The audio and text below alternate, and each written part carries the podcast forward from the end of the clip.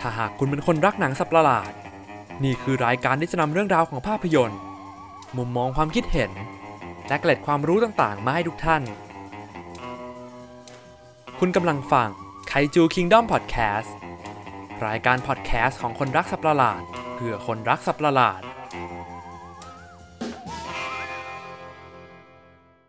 ยินดีต้อนรับคุณผู้ฟังทุกท่านเข้าสู่รายการไคจูคิงดอมพอดแคสต์อีกครั้งนะครับผม ในตอนนี้เราก็จะมาพูดถึงอนิเมะซีรีส์เรื่องใหม่ล่าสุดที่เพิ่งลง Netflix ไปเมื่อวันที่ 24 มิถุนายน 2021 ที่ผ่านมานะครับผม นั่นก็คือ Godzilla Singular Point นั่นเองครับ ซึ่งเป็นอนิเมะซีรีส์เรื่องแรกของ Godzilla ที่สร้างโดยฝั่งญี่ปุ่นนะครับ ไม่นับของอนิเมะไตรภาคของ Polygon Picture เพราะว่าอันนั้นจะเป็นของ Godzilla เออจะเป็นภาพยนตร์อนิเมะนะครับผม แล้วก็เนื่องจากอนิเมะ Godzilla Singular Point เนี่ยเป็นอนิเมะที่มีความแปลกใหม่ในด้านการนำเสนอ แล้วก็เนื้อหาที่เป็นแนว hard sci-fi ทำให้เป็นที่ถกเถียงแล้วก็เป็นที่มึนงง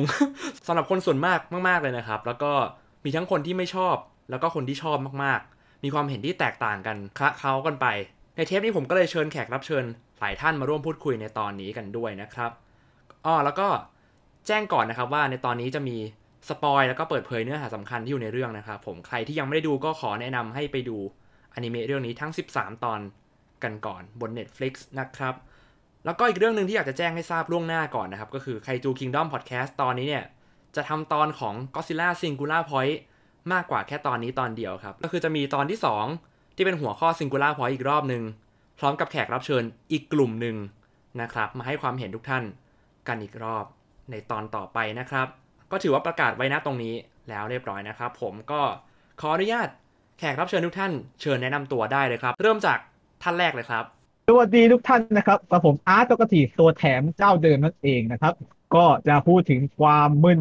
เรียกได้ว่าดูจบแล้ว ผมกลับไปนอนฝันร้ายนอนไม่หลับเลยนะครับเรียกว่าฝันร้ายเพราะมันนอนไม่หลับเพราะนอนเสร็จแล้วตื่นขึ้นมากลางดึกนะครับว่าแล้วฉันดูอะไรลงไปอะไรแบบนั้นนะครับ นี่คือเดี๋ยว อ๋ นะ อ อันนี้คือแบบทำคุณอาร์ตฝันร้ายเลยเหรอ นอนไม่หลับอะตื่นขึ้นมากลางดึกก็คือแบบโอ้โหมันปวดหัวมึนหัวมากนะครับ โอ้โห ถึงยาวเหยียดแน่นอนนะครับ ก็ประมาณนี้สำหรับผมนะครับ อ่า สวัสดีครับ ผมแอดมินอ่ากลัวสเปกเตอร์จากเพจเอยูโซแกครับ สวัสดีครับ สวัสดีครับทุกคนผมก็ซิสเตอร์จากเพจ International และเดดีมสตูดิโอครับผมเจอกันอีกแล้ว มาเกือบทุกเทปนะฮะ หลังๆ มานี้ทั้งอุลตร้าแมนแซทั้งไดนาเซนอนนะฮะ คุณก็อตซิเตอร์ โอเคฮะ ก็แต่ละท่านมีความคิดเห็นยังไงกับก็ d z ิล่าซิงคูล่าพอยต์เดี๋ยวผมจะชวนคุยไล่เรียงไปนะครับผมก็อย่างแรกเลยก็คือ ต้องคุยเรื่องของคอนเซปต์ของเรื่องนี้ก่อน อ่า เข้ามาในแนวของฮาร์ดไซไฟผสมแฟนตาซีก็ถือว่าเป็นก็ d z ิล่าในฉบับที่เป็นอนิเมะซีรีส์ครั้งแรก แล้วก็นำเสนอในรูปแบบของไซไฟแบบจ๋าๆเลยเพราะปกติที่ผ่านมา หนังก็ซิล่าตั้งแต่ยุคโชวะส่วนใหญ่ก็จะมีแต่แบบแนวไซไฟผจญภัย อะไรอย่างนี้เนอะ แต่มันไม่ค่อยมีไซไฟแบบไซไฟจริงๆอะแบบที่เราดูแบบหนังเทเนตหรือแบบอินเตอร์สเตล่าอินเซปชั่นอะไรพวกเนี้ย2001 Space Odyssey อะไรอย่างเงี้ยแต่แบบก็ เล่น ซิ ใหล่ามญ่าก มันไม่เคยแบบข้ามไปอยู่ฝั่งนั้นมาก่อนเลย มันแค่แบบไซไฟแบบไซไฟเฉยๆอะแบบ1954 ก็เป็นไซไฟแบบสัตว์ประหลาดยักษ์ที่ตื่นขึ้นมาจากรังสีนิวเคลียร์อะไรเงี้ยหรือแบบอย่างภาค Invasion of Astro Monster ที่เป็นแบบไซไฟแบบบุกเบิกอวกาศออกไปนอกโลกมีเอเลี่ยนอะไรอย่างเงี้ย ก็ซิล่าไม่เคยมาในอาณาเขตของไซไฟฮาร์ดไซไฟมาก่อน เออ ก็เลยอยากจะถามทุกท่านว่า รู้สึกยังไงกับคอนเซปต์การนำเสนอของเรื่องนี้บ้าง ตอนตอนแรกที่ผมดูตัวอย่างเนี่ยผมก็พอรู้ว่ามันออกแนวฮาร์ดไซไฟแหละ แต่ก็มาดูจริงเนี่ย ตอนแรกผมคิดว่าเอ้ยช่วงแรกเนี่ยมันจะเหมือนก็อตอนิเมะไตรภาคหรือเปล่า เพราะเรื่องนั้นเองจริงๆมันก็ออกแนวฮาร์ดไซไฟอยู่บ้าง อืมครับ แต่เรื่องนั้นแต่เรื่องนั้นมันมาตกมาตามตัวละครเนี่ยแหละแต่ข้ามไปแต่ซิงคูล่าพอยต์เนี่ย ตอนดูครั้งแรกพอดูจบเนี่ยอย่างที่บอกไปผมฝัน เก็บเอาไปฝันเลย แล้วพออ่ะพอไปฝันเนี่ยมันก็ทำให้คิดวิเคราะห์ขึ้นมา ตอนแรกก็ชอบแหละในแง่ของความเชื่อทะยานที่เขากล้าที่จะใส่ประเด็นไซไฟที่มันดูยากทั้งการข้ามมิติเวลา แล้วก็มีประเด็นเกี่ยวกับศาสนามาเป็นกิมมิกนิดหน่อยอะไรแบบนั้น ซึ่งมันก็เป็นข้อดีอะที่เออเขาสรรหาความแปลกใหม่จากหนังก็อดซิลล่าที่มีมาตั้งแต่ยุค 50 มีมาหลายภาคแล้ว เราจะเห็นว่าบางยุควิชวะเนี่ยมันก็มีจุดที่หนักอิ่มตัวใช่ไหมก็อดซิลล่ามันจะซ้ำซากใช่ไหม อืมครับ ในยุคเรวะเนี่ยเรียกได้ว่าก็อดซิลล่าของญี่ปุ่นเนี่ยเขาสรรหาความแปลกใหม่มาตลอดภาคนี้ก็เช่นกัน ซึ่งมันก็เป็นข้อดีแหละที่เขาสรรหาความแปลกใหม่มาจะได้ไม่ซ้ำซากเหมือนยุคก่อน แต่มันก็พ่วงกับข้อเสียที่เขามีวัตถุดิบที่เออ มันดูยากอะปรุงแต่งว่ามันจะเรียกว่าไงวัตถุดิบมันดูซับซ้อนเกินไปอะมันดูยุ่งยากเกินไปและ มันจำกัดคนดูอย่างมาก และการมีวัตถุดิบแบบเนี้ยประเด็นฮาร์ดไซไฟยากๆเนี่ย คนเล่าเรื่องคนเขียนบทอย่างเดียวไม่พอแล้วคนเล่าเรื่องต้องเก่งพอที่จะเล่ามาให้คนดูเนี่ย รู้สึกสนุกกับมัน ไม่ได้เป็นนักเข้าใจให้หมด ให้อินกับมันสนุกกับมันได้ อย่างเทียบอย่างที่แบมพูดหนังของโนแลนทั้งหลายแหล่เนี่ยหรือแม้แต่หนังอะไรพวกของดีเวนเนิร์ฟเพราะว่าประเด็นคล้ายๆกันอยู่ถึงแม้หนังพวกนี้จะมีประเด็นที่เข้าใจยากเทนเน็ตเอ่ยการย้อนเวลาเขาเรียกอะไรนะเทนเน็ตดิสตีเทนเน็ตเขาเรียกว่าอะไรนะ อันนี้ เขาเขา เอ เรีย น ก โทรปีเอนโทรปี เ เอ่อ อ้าเดี๋ยว คุณขอบตาดำแมนมาได้ไงครับเนี่ย อ๋ออ๋อผมมานั่งฟังครับผมมานั่งฟัง โอเค โอ้ ฮะ นี่ เสวัริมน ค นั้ วานมรู้เสริมความรู้ นี่มันเรียกว่ามิติบิดเบี้ยวนะครับตอนนี้ มีค ข้าน มเวลามา ข้ามมิติมาอ่ะถึงไหนเอนโทรปีใช่ไหม อ่าเอนโทรปี เอนโทรปีมันเป็นอะไรที่ค่อนข้างจับต้องยากแต่ดูแลเนี่ยเทาะมาเออ ให้มันดูเข้าใจไม่ถึงเข้าใจง่าย แต่ว่าให้เราคนดูเนี่ย อินไปกับเรื่องราวได้มากขึ้น ถึงแม้อาจจะไม่ได้เข้าใจทั้งหมดก็ตามอิเซชันก็ด้วยประเด็นฝันซ้อนฝันตัวละครมีการอธิบายมากมาย แต่โนแลนเนี่ยก็เรามาให้สนุกได้จากหนังเรื่องเดียว แต่นี่คือซีรีส์13 ตอนเนี่ยผมคิดว่าเขามีพื้นที่มากพอที่ทำให้คนดูเข้าใจได้ แต่ข้อเสียหลักเลยก็คือ เขาไม่เผื่อเวทีให้คนดูเข้าใจได้เลยอะ อืม เหมือนเราเห็นตัวละครเหมือนตัวละครมันรู้กันเองมันก็คุยเองไงอย่างซ้ายของตัวละครเมย์ใช่ไหมตัวละครเนี่ยจะเป็นตัวละครสาย exposition ทั้งหมดเธอก็จะคุยกับด็อกเตอร์หลินใช่ไหมหลี ดรหลี หลิน ดรหลี ด็อกเตอร์หลีด็อกเตอร์หลีแน่นอนคนที่เขาคุยกันเองอ่ะคุยกันเองแล้วคนดูคนดูก็ไม่ได้จบฟิสิกส์มาเหมือนเขาไงนั่นก็ทำให้ระยะห่างของตัวละครคนดูยิ่งห่างเรื่อยๆเราดูก็ว่าตัวละครเนี่ยเออเก่งเก่งเก่งแต่เราก็ไม่ได้อินอะไรกับสิ่งที่เขาพูดขึ้นมาไง ถึงแม้เราก็จะพอตามเรื่องได้แหละว่าสุดท้ายเนี่ยหายนะตัวหายนะคือกอซิล่าแล้วก็ต้องไปหยุดมันก็บอกเข้าใจได้ แต่สุดท้ายเราก็ไม่เข้าใจคอนเซปต์ว่าตกลงมันเกิดอะไรขึ้น และไอ้มิติของมันเนี่ยถ้าเกิดปล่อยกอซิล่ามันโตขึ้นไปเรื่อยเนี่ยมันเกิดอะไรขึ้นต่อจุดนี้เองเนี่ยที่ผมรู้สึกว่าเขายังเล่าออกมาได้ไม่กลมกล่อมพออะคือเหมือนไม่ทิ้งให้คนดูช่วยเข้าใจ คือไม่ช่วยคนดูเลยอะ อืม ประมาณเนี้ยครับ ก็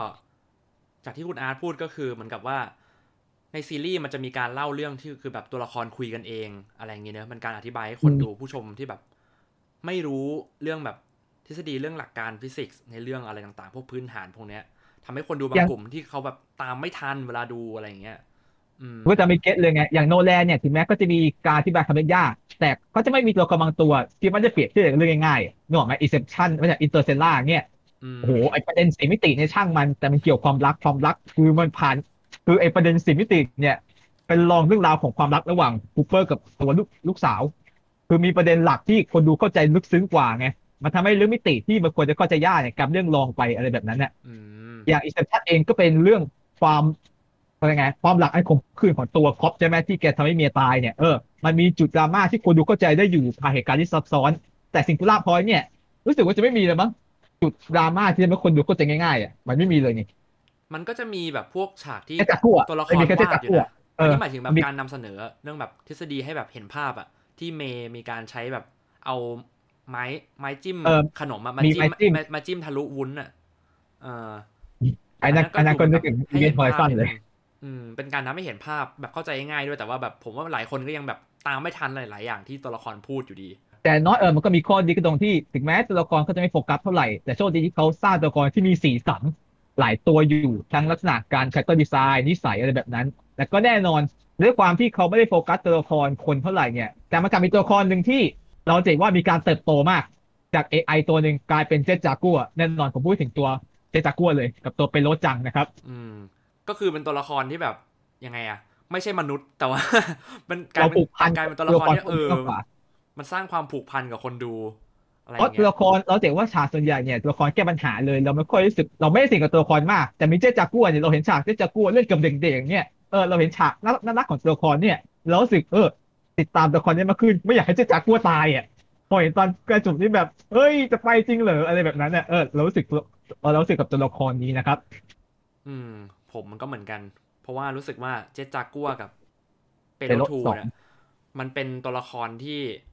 มันไม่ได้ออกมาให้น่ารำคาญอะตอนแรกผมก็ก็กังตอนแรกผมก็กังวลนะว่าเปโรทูมันจะออกมาแบบ ขายความน่ารักจนน่ารำคาญหรือเปล่า สุดท้ายก็ไม่ก็แบบเป็นคู่หูที่ดีเลยของเมย์เป็นแบบเป็นตัวซัพพอร์ตเป็นคาแรคเตอร์แบบที่สร้างสีสันในเรื่องให้มันไม่น่าเบื่อเกินไปม มีการเติบโตมากกว่าตัวละครมนุษย์อีกอ่ะ ใช่ บริการพัฒนาตัวละครมากกว่าคนน่ะ คนก็คือทำหน้าที่ของเขาไขปริศนาช่วยโลก แต่เจ็ดจากัวหรือเปโลสองอ่ะดันมีการพัฒนาตัวละครว่าเอ้ย AI คิดได้เองเอ้ยอยากจะช่วยคนเจ็ดจากัวจู่ๆจาก AI ธรรมดา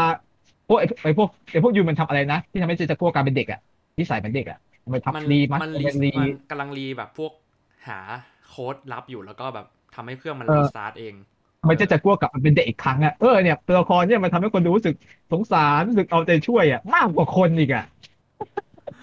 เออ มันเหมือนกับเป็นตัวละครหุ่นยนต์ที่มีจิตใจเนอะอย่างเหมือนกับหนังเรื่องไอรอน i จ Iron แ Giant หรืออย่างแบบวอลอีหรืออย่างแบบอ่า คนเหล็กสองคนเหล็กภาคสอง มีคนเหล็กด้วยแล้วก็มีเบย์แม็กซ์กำลังพูดถึงเบย์แม็กซ์จากบิ๊กฮีโร่ซิกอะไรอย่างเงี้ยพวกตัวละครหุ่นยนต์ที่ทำให้คนรัก ผมจัด แต่เสียดาย จะจากลัวอยู่ให้อยู่เข้าข่ายอยู่ตัวละครหุ่นยนต์พวกนั้นเลยอืม แต่เสียดายที่เขาไม่ทำแบบนั้นกับคนไงเวลาที่เขาปูปมบางอย่างกับยุนเอาไว้เห็นไหมยุนตอนแรกแกเข้าหาคนอื่นไม่ได้เก่งแกมี AI ช่วยบอก แต่ปูไปแค่นั้นแหละ ให้รู้แค่ว่าแกมี AI คอยพูดแทน แต่ไม่ได้ปูอะไรเกี่ยวกับนิสัยของยุนเอาไว้เลยไง อืมคงจะมีแค่บอกว่าแบบสร้าง AI อัจฉริยะนี้เอาไว้มั้ง มันแค่รู้ว่า BI ตัวนี้โผล่มาเฉย อืม ๆแล้วเสียดายที่เรามีตัวละครที่เอ้ยมีเอกลักษณ์คาแรคเตอร์ดีไซน์นิสัยดูมีเอกลักษณ์แต่เขาไม่ได้ไปเรียกว่าไงอะไปเคาะจุดนั้นออกมาใช้อะ อืมไม่ แต่ ค่อย จะได้เห็นใน ยอะ ภาคต่อไปก็ได้ ถ้ามีนะ ถ้ามีถ้าเขาทำแบบซีรีส์อะนะ ถ้ามีทำต่อนะ เพราะว่าตอนนี้ยังไม่มีประกาศอะไรเนะตอนที่เราอัดพอดแคสต์กันตอนนี้ วันพรุ่งนี้อาจจะมีเซอร์ไพรส์ก็ได้แบบประกาศมาซีซั่นสองอะไรอย่างเงี้ยแบบ เราก็ไม่รู้ว่าอนาคตมันจะมีอะไรบ้างเราก็ต้องรอลุ้นกันต่อไป ประมาณนี้แหละ ตาใครอยากพูดพูดก่อนไหมครับแอดมินอายุโซเลยครับผม อ่าโอเคโอเคครับ คือสำหรับผมนะครับคือผมค่อนข้างจะชอบเรื่องนี้ครับ คือ ถ้าสมมุติว่าเทียบแล้วผมจะค่อนข้างแปลกกว่าชาวบ้านเขาตรงที่ว่าเรื่องอะไรแบบนี้ผมจะชอบครับ อย่างก่อนหน้านี้ ผมก็ชอบเอ่อ Planet Eater ครับ อืม ภาคที่คนเขาไม่ค่อยชอบกัน ครับผม อาจจะต้องมาแล้ว เพราะผมตรงข้ามแบบสิ้นเชิง เออเอออยากฟังความเห็นว่าชอบตรงไหนอะไรยังไงบ้างครับ เอ่อหมายถึงของซิงคูล่าใช่ไหมครับ อ่าใช่ใช่ของซิงคูล่า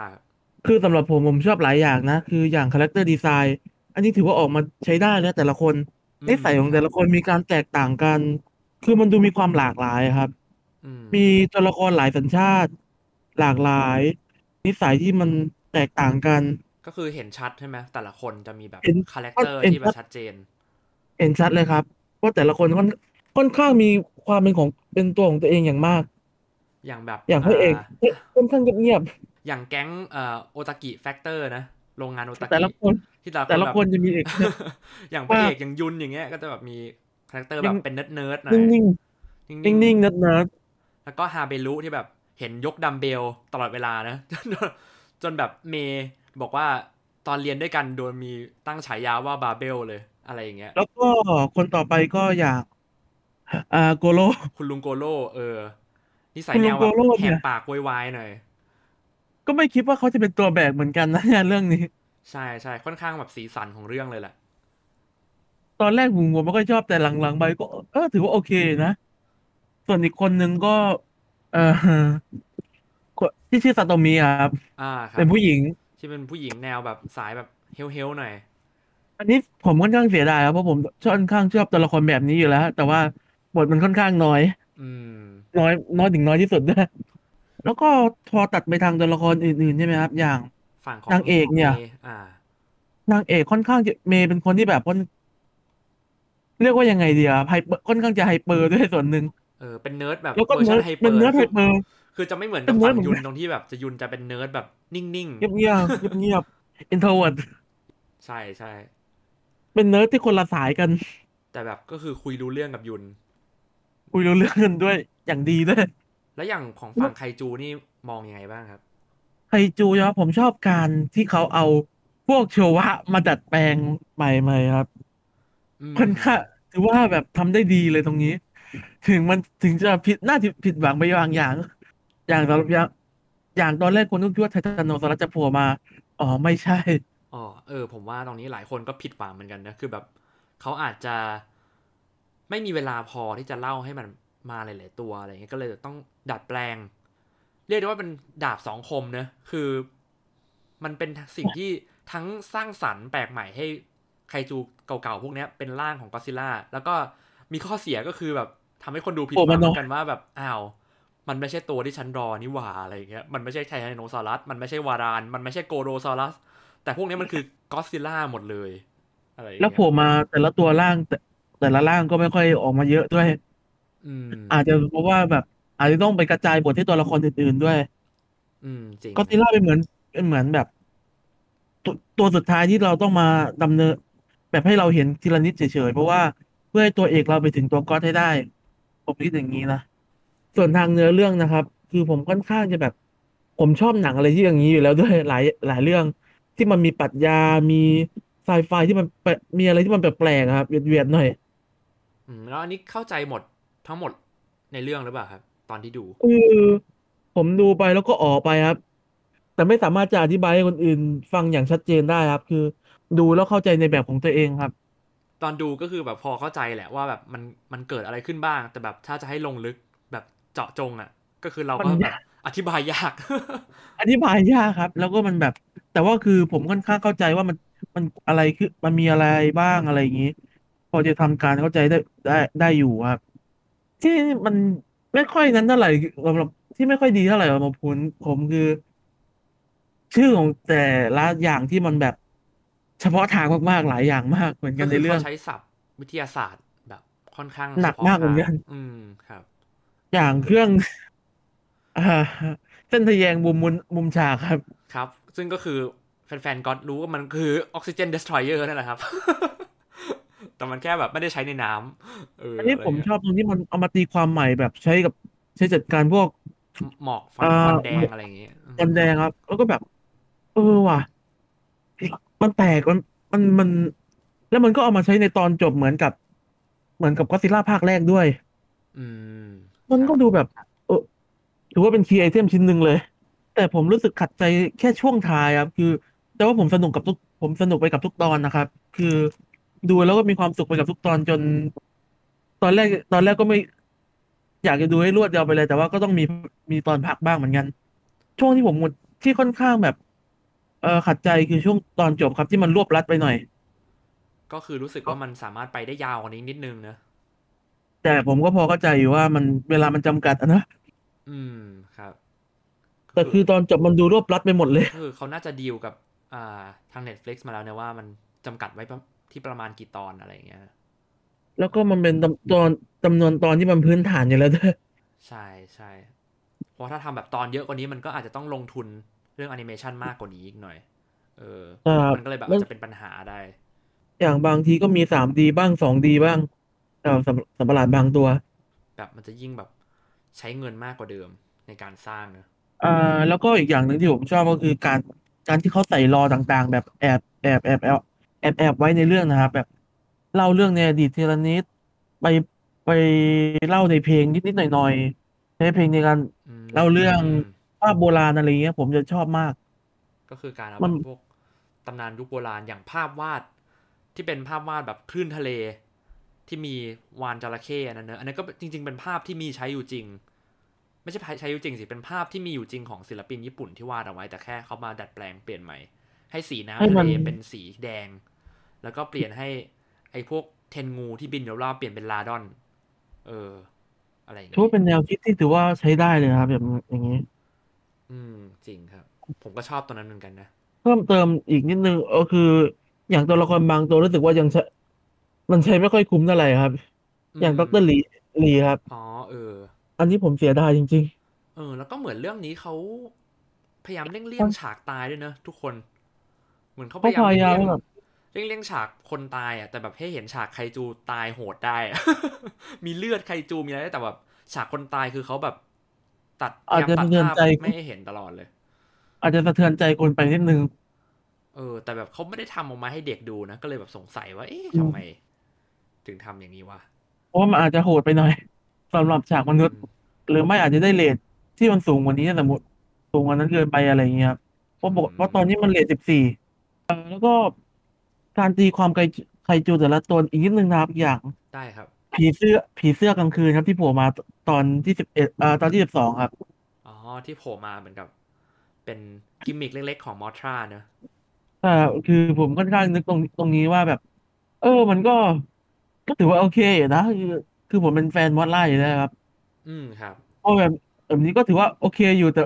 ไม่ถึงกับว่าเศร้า แต่ว่าก็ถือว่าโอเคครับ แล้วก็การที่เขาเอาแบบกิมมิคของเอิร์ธมาเล่นนิดๆหน่อยๆด้วยครับ ตรงที่ว่าเอ่อก็ตัวนี้มันเปลี่ยนแปลงสภาพโลกใช่ไหมครับ ก็เหมือนกับเอิร์ธที่ทำให้ทำให้พื้นที่ของของโลกเป็นเหมือนของมันนะครับ ก็ประมาณนี้ครับ โอเค เพราะจะจากโก้คนอื่นก็พูดไปแล้วนะครับ อืมโอเคได้ครับ เดี๋ยวไว่าเดี๋ยวเราพูดถึงเรื่องพวกตัวละครกับพวกไคจูกันแบบความเห็นทุกคนแบบพูดพร้อมกันไอ้หลังจากนี้อีกทีหนึ่งนะฮะอันนี้ก็ขอความเห็นของก็อตเซเตอร์ต่อเลยครับผม อ่าสำหรับผมก็เทเท้าความก่อนว่าตอนที่ผมดูอะผมนั่งดูพร้อมกับแอดกลัวสเปกเตอร์แหละ แล้วตอนที่มันแบบมีอธิบายพวกเนี้ยแอดกลัวเขาจะแบบอ๋ออ๋ออ๋อผมก็จะนั่งแบบ อะไรวะอ๋ออะไรอ่ะเฮ้ย อะอะไรวะ บอกบอก เฮ้ เขา ย บ้างสิอะไรอย่างเงี้ยป่ะ ใช่ใช่ใช่ผมจะถามผมว่าพี่พี่สรุปหมายความว่าอะไรวะพี่จะแบบว่าพี่อธิบายไม่เป็นบอกอ้าวผมก็นั่งงงไป คือ ดูจบผมว่ามันค่อนข้างจะคุ้มค่ากับการรอคอยนะ ก็ประมาณ ปีเกือบปีได้อะเออ อืม ที่รอเรื่องนี้ ใช่ ที่ตั้งแต่ตัวอย่าง แต่ ปล่อยออกมา ใช่ครับ แต่ว่ามันไม่ค่อยแบบตรงตามที่เราคาดหวังไว้มาก เท่าที่ควร คือแบบ ผมนึกว่าจะได้ดูอะไรที่แบบ อ่าเขาเรียกว่าอะไรเนื้อเรื่องมันค่อนข้างจะดูได้ง่ายกว่านี้อ่ะ อ๋อ นึกว่าอะไรที่มันจะแมสกว่านี้ใช่ไหม ใช่เพราะว่าผมคิดว่าถ้าเขาทำแบบอนิเมะแล้วอะผมว่ามันต้องเป็นอะไรไม่นับไต่ภาคนะ ผมว่าเขาต้องทำเป็นที่แบบ คนดูต้องเข้าถึงง่ายแล้วอะแถมลงเน็ตฟิกด้วยอะ อืม แต่ก็ดันเป็นแบบนี้แทน แปลว่าสิ่งที่คาดหวังไว้ก็คือจะเป็นแบบอนิเมะแมสแมสดูสนุกแบบไม่ต้องอะไรมากเนอะแต่กลาย ใช่ ว่า ก็ เรา อาจจะ เรา ไม่ต้ ได้ องแมสมาก สิ่งที่เราได้คืออีวาเกเลียนแทน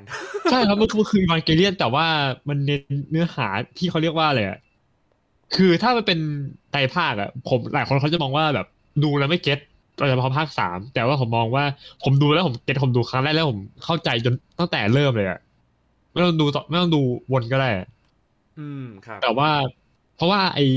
ภาคสามอะมันแบบเขาเรียกว่า ใช้ใช้แบบสำเอ่อจิตใต้สำนึกเราคิดได้อะมันจะเล่นกับพวกจิตวิทยาซะส่วนใหญ่ เราก็พอคิดตามได้ อารมณ์คือประมาณอีวาเลยอะแต่ว่าซิงคูล่าพอยต์อะมันเป็นแบบ มันมันต้องใช้เรื่องที่เขาแบบจิตใต้สำนึกเราคิดไปได้อะพวกเรื่องฟิสิกส์อ่าตำนานเทพอะไรพวกเนี้ย อืมค ค รั น บ คนที่แบบไม่อินเรื่องนี้เลยอ่ะ คนที่จะแบบมาหาว่าแบบอย่างฉากสู้กันสู้กันมันๆเนี่ย ก็จะแบบอาจจะไม่ชอบเลย แต่ผม ก็คือ ผมชอบ เออก็คืออนิเมะเรื่องนี้มันมันไม่ใช่ใช้คำนี้ดีกว่ามันไม่ใช่อาหารจานโปรดของทุกคนนะ ใช่ครับ เออคือ มัน ใครที่ชอบแบบ King of Monster ใครที่ชอบแบบ Godzilla vs Kong แบบสู้กันมันๆ แบบไม่ต้อง แบบตั้งใจดูแบบอะไรขนาดนั้นมากอะเออ รสรสรสรสชาติมันค่อนข้างจะจัด แตก ยิ่งกว่า ต่าง ไตรภาคอีก เออ จัดยิ่งกว่าไตรภาคมาก แต่ว่าภาพรวมก็ก็โอเคอ๋อใช่ผมเกือบลืมเลยผมควรจะพูดเหมือนกับ คนที่ผ่านมาได้เลย คือเรื่องไคจูอันนี้ผมบอกเลยว่าตอนตัวอย่างแรกมาคือนั่งกรีดการ์ดกันซักตอนน่าจะเจ็ดแปดโมงเช้ากรีดการ์ดมาก เพราะว่าเจจากัวกลับมา อันนี้ผมเพราะผมก็เป็นติ่งเจจากัวอยู่แล้วอะ เออ แล้ว ตอน ก็ นั้นคนคาดไม่ถึงเลยเนอะแบบจะเอาตัวโชว์ ใช่ ว่า ใช่ คนจะมาเยอะขนาดเนี้ย ทั้งเจสจากัวทั้งแองกิลัสอะไรเงี้ย ใช่ครับ ซึ่งไองกิรัสผมก็ไฮอยู่แล้วเพราะผมก็เป็นติ่งไองกิรัสเหมือนกัน แต่ก็ผิดหวังเรื่อง ไอ ไททานโน โอเค ใช่ อันนี้ผม ผิดหวังผมผิดหวังแบบ โอ้ผิดผิดเขาจะผิดหวังมากอะหลังจากที่แบบตอนแรกมันมีข่าวลือเรื่องของเล่นว่า เออก็ซิล่าเปลี่ยนร่างได้เนี่ยตอนแรกผมแบบพยายามจะคิดว่ามันไม่ใช่เรื่องจริง เออ สุดท้ายก็ก็ใช่ ผมชอบดีไซน์นะ ทั้งสี่ร่างเลย แต่ว่าไอ้สามร่างแรกอะผมจะชอบมากกว่านี้ถ้ามันไม่ได้ติดป้ายชื่อว่ากอซิล่า เออ ก็คือแบบชอบที่แบบ มันเป็นรีดีไซน์เป็นไคจูตัวใหม่ ใช่ เอ้ย ใช่ครับ เป็นไคจูตัวเข่าจากโชวะ ที่รีดีไซน์มามากกว่าที่มันจะเป็นแบบร่างหนึ่งของก็ซิล่าเนอะใช่ไหม ใช่ครับ อืม ของผมประมาณนี้ครับ ตอนนั้นก็น่าเสียดายนิดนึงเนอะแต่ก็เข้าใจได้นะที่เขาเลือกมาเป็นอย่างนี้ โอเคฮะเรื่องย่อครับผมของเรื่องนี้ก็อย่างที่หลายคนที่ดูแล้วนะครับก็จะเป็นแนวแบบไซไฟปริศนาช่วงแรกๆครึ่งแรกอะ่ะเขาจะเป็นเรื่องราวของยุนกับเมย์ที่สืบหาปริศนาจากเสียงเพลงเพลงหนึ่งเพลงลึกลับเพลงหนึ่ง ที่แบบสืบไปสืบมาเรื่อยๆก็แบบมีการปรากฏตัวของสัตว์ประหลาดลาดอนโผล่ออกมาตอนแรกมาแค่ตัวเดียวก่อน เดียวๆแล้วหลังจากนั้นอ่ะมันก็ ค่อยๆ ขยายสเกลและไต่ระดับจากระดับหายนะที่มันเกิดขึ้นแบบความวุ่นวายในเมืองเล็ก ๆ เมืองหนึ่งเนอะในญี่ปุ่นที่อยู่ในแค่ต่างจังหวัด กลับกลายมาเป็นแบบสเกลระดับโลกทำลายล้างโลกได้เลยอะอะไรอย่างเงี้ยส่วนตัวผมชอบมากๆ แล้วก็ในช่วงครึ่งแรกๆอ่ะมันจะให้ความรู้สึกแบบอุลตร้าคิวอ่ะตอนที่ดูอุลตร้าคิวคือแบบเออเนี่ยใช่มันจะเป็นอย่างนี้เลยคือแบบแนว กลุ่มคนธรรมดาทั่วไปที่ไม่มีพลังพิเศษไม่มีอะไร ต้องมารับมือกับปริศนาแบบสัตว์ประหลาด อย่างหนึ่งที่แบบปรากฏอยู่ๆก็ปรากฏตัวขึ้นมาอะไรอย่างเงี้ยอย่างลาดอนแบบโดยที่ไม่ทราบสาเหตุแล้วว่าแบบมันมาจากไหนกันอะไรอย่างเงี้ยตอนนั้นก็ชอบมากๆ แล้วก็ฉากที่แบบอือหือเนี่ยแหละ ซีรีส์ที่รอคอยมาก็ซิล่าแบบอยากได้อย่างนี้มานานแล้วก็คือตอนที่ขี่เจ็ตจากัวไปสู้กับแองกิลัสอะคือรู้สึกว่าเอามนุษย์สู้กับไคจูจริงๆอะมันต้องลดไซส์ไคจูมาประมาณเนี้ยแหละแล้วก็ปรับให้แบบสเกลพลังมันมันพอ เข้าหากันได้แบบมันมันไม่แบบเวอร์เกินไปแบบไคจูที่เราเห็น ใช่ใช่ ผ่านๆมาในอดีตอะ มันดูแบบ เออ เข้าเข้าคู่กันดี ใช่ใช่ก็เลยส่วนตัวรู้สึก ไม่ได้ติดใจอะไรมากที่แบบไคจูเขาลดขนาดลง ก็เลยค่อนข้างชอบเลยด้วยซ้ำอืม แต่ตรงข้ามนะไอ้ก็ซิล่าช่วงหลังเนี่ยสเกลแม่งเผลอๆใหญ่ที่สุดในบรรดาก็อตเลยนะ ประมาณประมาณไหนนะ ประมาณแบบเทียบกับตัวอะไรได้บ้างเนี่ย เอิร์ธผมบอกว่าเทียบเอิร์ธได้นะ มิติล่มสลายอ่ะมิติล่มสลายอ่ะคิดดูอ่ะ จริงๆสำหรับผมนะ อันนี้คือยิ่งกว่าเอิร์ธหลายเท่าเลยครับแบบ อันนี้มันคือระดับจักรวาลโดยแท้ จริงจริง จริง ๆสเกลก็ได้ถึงกิโดล่าแหละกิโดล่าเสื้อเดือวกาศอ่ะ อ๋อ ไอ้นั่นก็พลาสเกลจักรวาลเหมือนกันแหละ กิโดล่า แค่ ของ จุดอ่อนมันโง่ไป เออของไตรภาค จริง ๆ ก็ซิล่าในอัลติมาเนี่ยก็ซิล่าซิงคูล่าพอยต์เนี่ย มันเป้าหมายของมันคืออะไรกันแน่ อ่า เหมือน ถ้าเขาตีความเห็นเห็นช่องแฟนเพจอะไรนะที่เขาตีความว่าก็สล่าเหมือนว่ามันคือเปรียบเทียบเหมือนเป็นพระศิวะเป็นตัวตน อ๋อ คือเหมือนคือมันอาจคือมันอาจจะไม่มีบุคลิกอะไรหรอกมันเป็นตัวตนที่เหมือนไปพูดทำลายล้างอ่ะห แล้วก็ น้าที่ของมันอ่ะ แต่อีกเรื่องมันจะมีการพูดถึงอยู่แล้วด้วยครับว่า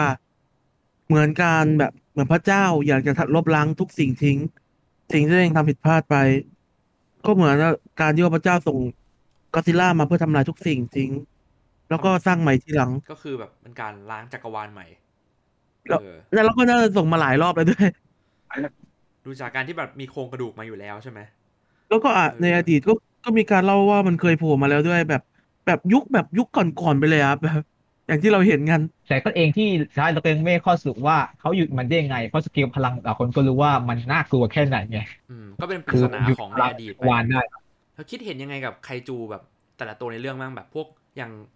แองกิลัสที่มีพลังใหม่กันแบบมองเห็นอนาคตล่วงหน้าได้ อย่าง น่าส ซาน ลัง ใจ ซาลังกาอะไรอย่างเงี้ยเดี๋ยวเราค่อยๆไล่ไปทีละตัวกัน เริ่มจากลาดอนก่อนดีกว่า แต่ละคนคิด ต่อ ยัง เป็น ไง ตัว บ้าง แรกเนาะ ผมชอบ ผมชอบมากมันแบบ ชอบที่มาของชื่อ มันเป็นเทอร์ซอร์อะมันเทอร์ซอร์จริงๆเลย เป็นแบบออริจินอลลาดอนเลยนะ ใช่ครับมันเป็นลาดันที่มันควรจะเป็นอะ อืม ชอบมากเหมือนกัน แต่ ลาดอน เราจะเห็นว่าระหว่างเรื่องราวอ่ะมันไม่ใช่สัตว์ที่มีอยู่จริงอ่ะเราจะเห็นว่าในข่าวเขาบอกใช่ไหมว่ามันไม่มีระบบกระเพาะอาหาร มันมีระบบย่อยอาหาร มันมันมันไม่ใช่สัตว์ทั่วไปอ่ะ ใช่ใช่ แต่ในในหลังๆ มันมีพูดว่ามันมีแต่ว่าหลังๆมันมีการพูดว่า มันมีมันน้อย มีแต่ว่า แต่ว่ามันเล็ก แต่ว่าพอคือไอไอตัวแรกครับ ไอตัวที่มันยังเป็นแบบรูปแรกสุดมันยังมันมันใหญ่กว่านี้ เออ แต่พอมันแบบพอเป็นร่างสองแล้วมันรู้สึกว่ามันมันเล็กลงกว่าเดิมอีกอะ ผมมองว่า อืม มันเป็นการปรับตัวนะ ปรับตัว อาจจะเพราะว่า ตัวเล็ก การ ลง คลายความร้อน ปรับตัว มั้งครับ อืม การคลายความร้อนของตัวมัน แล้วก็อยู่ในหมอก ก็ อยู่นอกอยู่นอกหมอกควันแดงได้นานขึ้นอะไรอย่างเงี้ย ก็จะเห็นว่าสิ่งมีชีวิตต่างมิติคนเนี่ย มันน่าจะอยู่มิติที่ปกติมันไม่น่าจะอยู่บนโลกได้อ่ะมันน่าจะอยู่ที่อื่นมาก่อน และลาดอนเนี่ย ไม่รู้ดิคืออย่างที่บอกกระเพาะมันเล็กมาก แล้วตัวปากว่าอาหารเนี่ยมันกินอะไรเป็นอาหารผมเลยสงสัยว่านี่เป็นสัตว์จริงๆเหรอหรือว่ามีใครสร้างใครหรืออะไรก็ตามสร้างมันขึ้นมาให้กลายเป็นแบบเนี้ย อืมอันนี้ตรง ถ้า นี้ เขา น่สน จะออกแบบมาให้เป็นสัตว์อ่ะ มีร่ ถ้า อเขางร จะ อ อย อก ข แบบองมาให้เป็นสัตว์ กำลังตารังสีอีกด้วย ใช่ เออจะ ใช่ ว่าไปรังสีจะว่าไปรังสีพวกยุนที่ขี่หลังก็สตาเลยไม่เป็นไรเลยเนาะ เออ แต่เหมือนเรื่องเนี้ยเขาจะแบบจะไม่เล่นเรื่องสัตว์ประหลาดที่แบบมาจาก เออ การกลายพันธุ์ของ แทบจะไม่พูดถึง รั รั ง ง สี สีนะ อืม แทบจะไม่พูดถึงรังสีแล้ว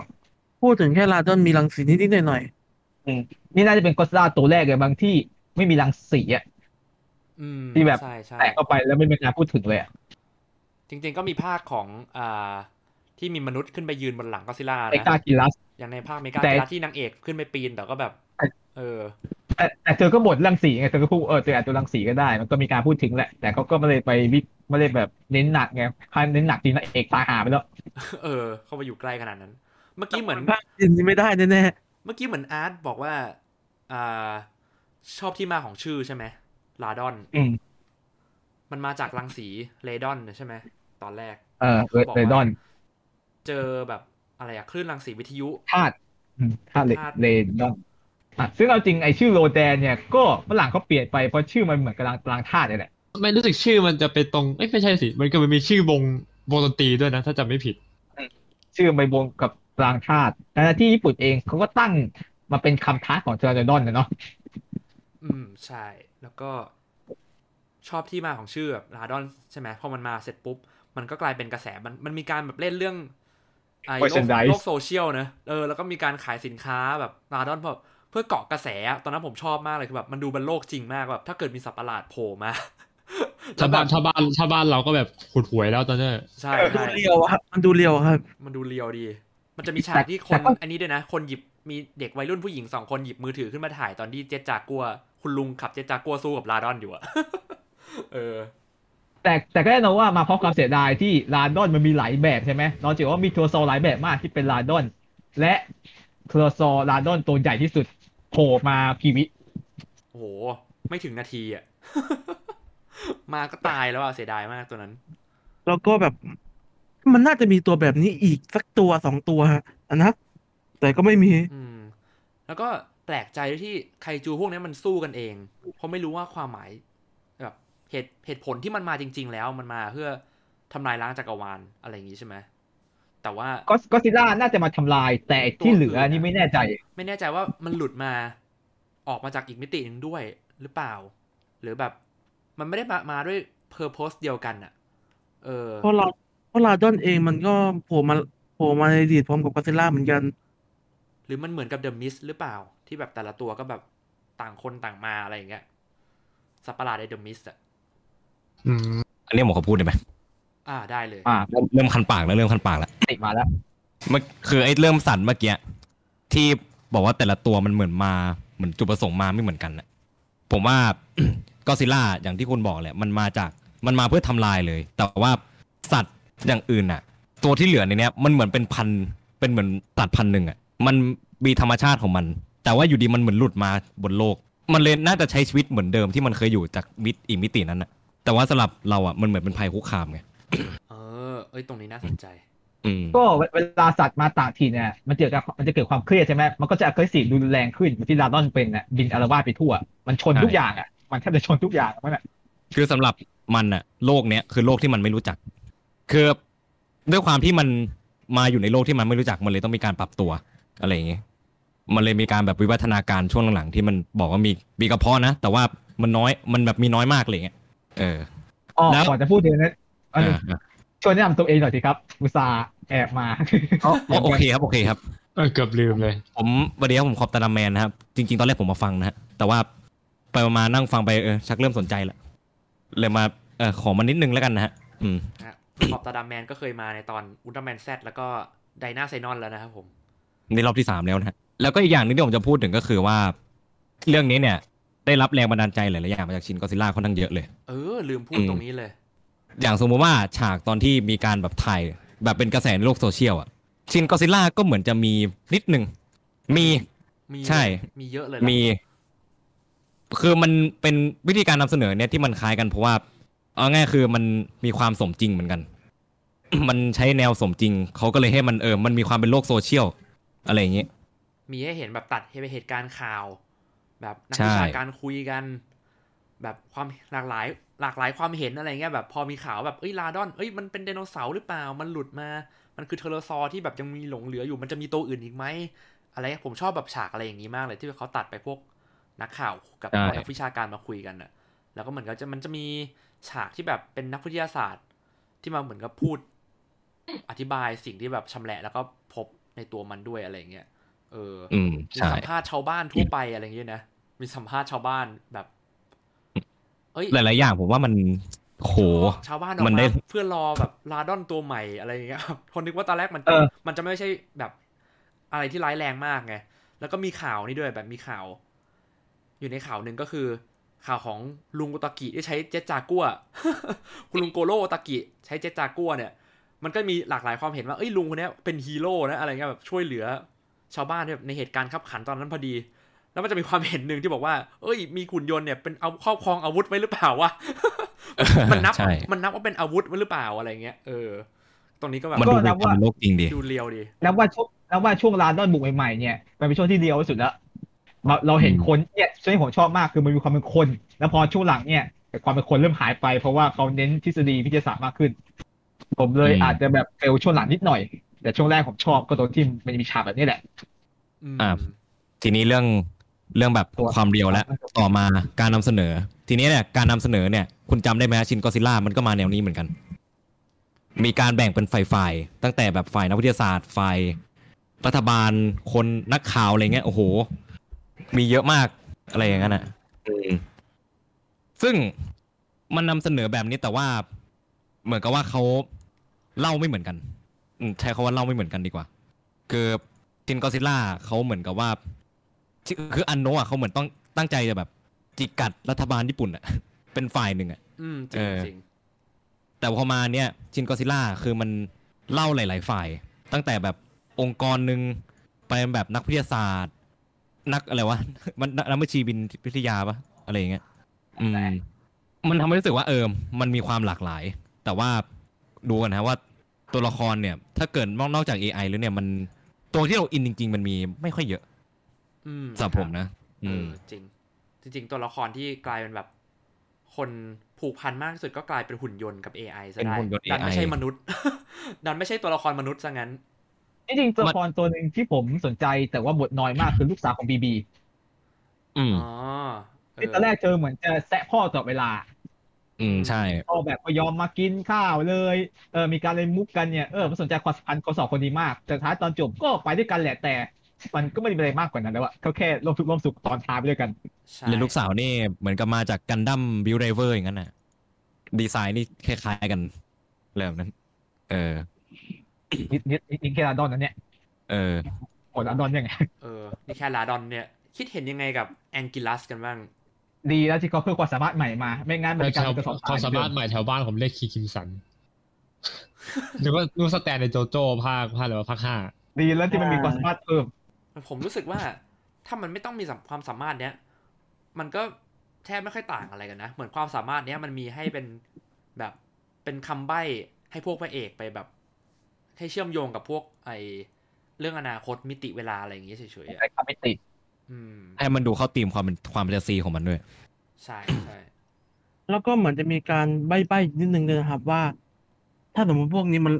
พวกนี้มันเติบโตกันได้ เติบโตแบบโดยการ อย่างแองกิรัสเนี่ย พอกินไปเรื่อยๆมันก็เริ่มตัวใหญ่ขึ้นเรื่อยๆเพราะตอนที่กินแมนด้าก็พัฒนากลายเป็นร่างสองทันทีอะไรประมาณนี้ครับ เอ้ยเดี๋ยวนะ มันมันมันกินแมนด้าเหรอ มันกินแมนด้าครับก่อนจะมันกินแมนด้าหลังจากนั้นก็ขึ้นขึ้นบกเลยครับ นิดนิดหนึ่งตัวอะไรไอ้กีฬา ไม่ไม่อันนั้นอันนี้เราพูดถึงแองกิลัสอยู่นะพี่ ไม่ไม่คือ แค่จะพูดว่ามันใบ้เหมือนกับว่าคืออย่างอังกิรัสก็กินลาดอนใช่ไหม อ๋ ก็ อ วิวัฒนาการตัวใหญ่ขึ้น อ๋อเออ ร้านที่ก็อดซิลล่ากินวะกินแมนด้า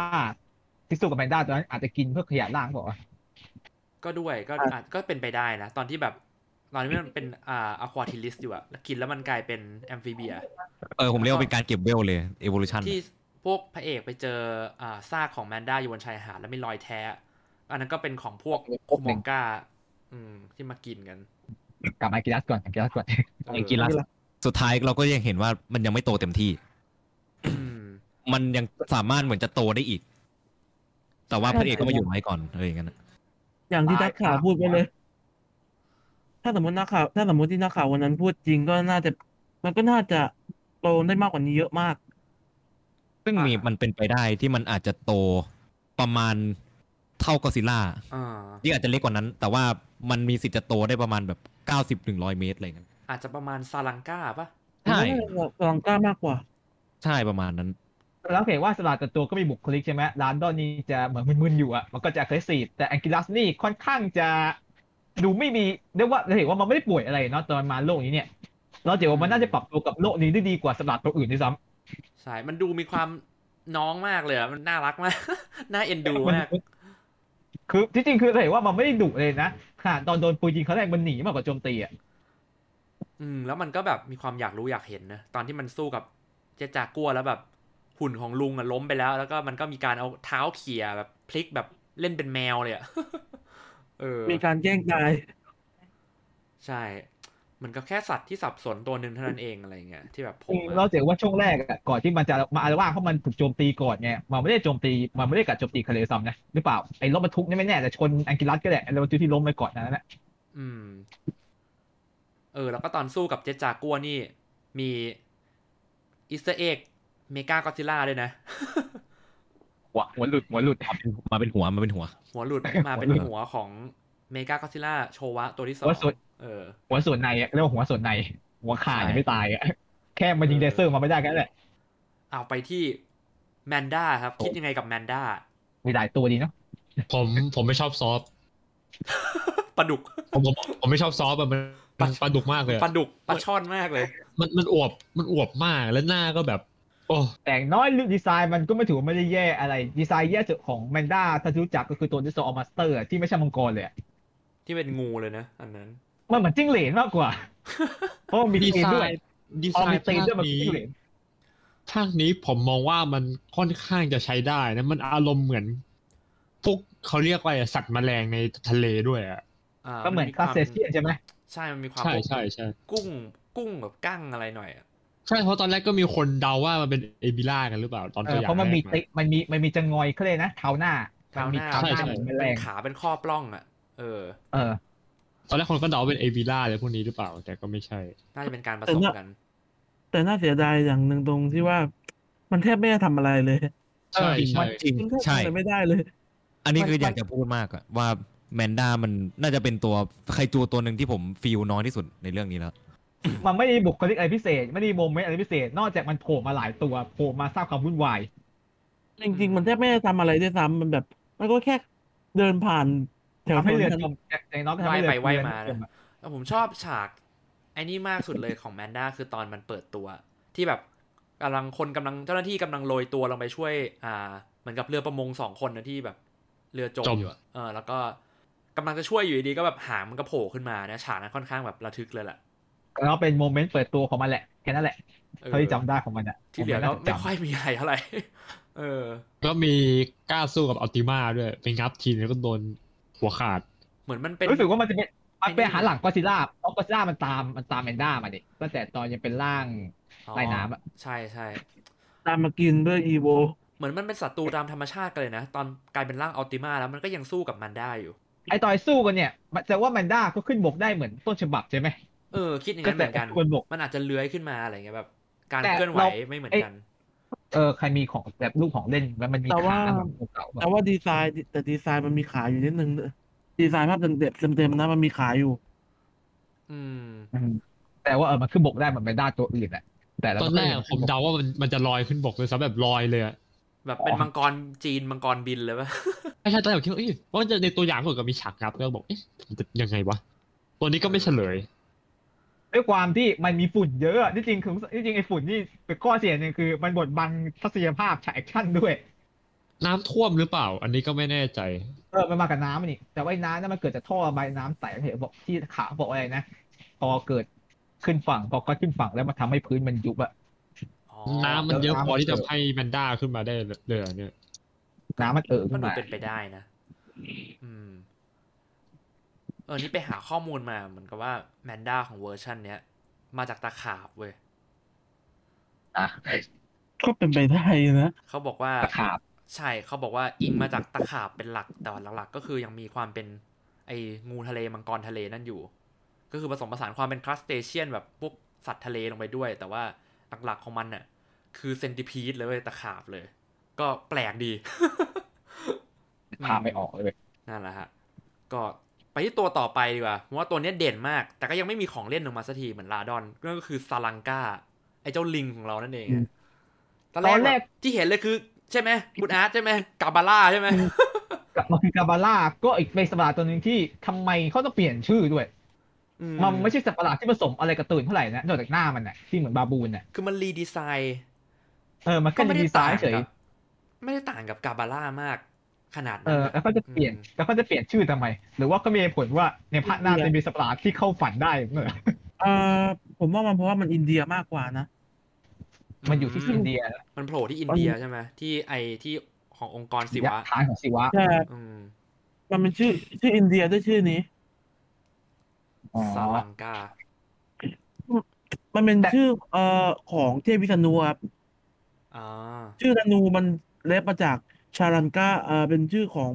ธนูศักดิ์สิทธิ์ของเทพวิษณุครับ อ๋อ ก็เลยเป็นอย่างนั้น เออว่ะ บทบาทก็ถือว่าเด่นอยู่นะ อาจจะไม่เยอะโผล่มาหลายตอนแต่ทุกครั้งที่มันโผล่อะมันก็ต้องมีเรื่องอ่ะ ใช่ บน เอ่อ เด่นรองมาจากกอซิล่า มาเป็นตัว เออมีเรื่อง สาย อัน จอม น่ะ พลัง มีเรื่องทุกครั้งตอนแรกโผล่มามาถูกขังในหลุมใช่ไหมแล้วมันก็พยายามจะดันออกมาด้วยฝุ่นของมันมันมันเป็นสลัดที่ควบคุมฝุ่นได้อ่ะ อาจ เดี๋ยว จะ ขอเรียกฝุ่นแล้วกัน ตอนผมนะ ผมนึกว่า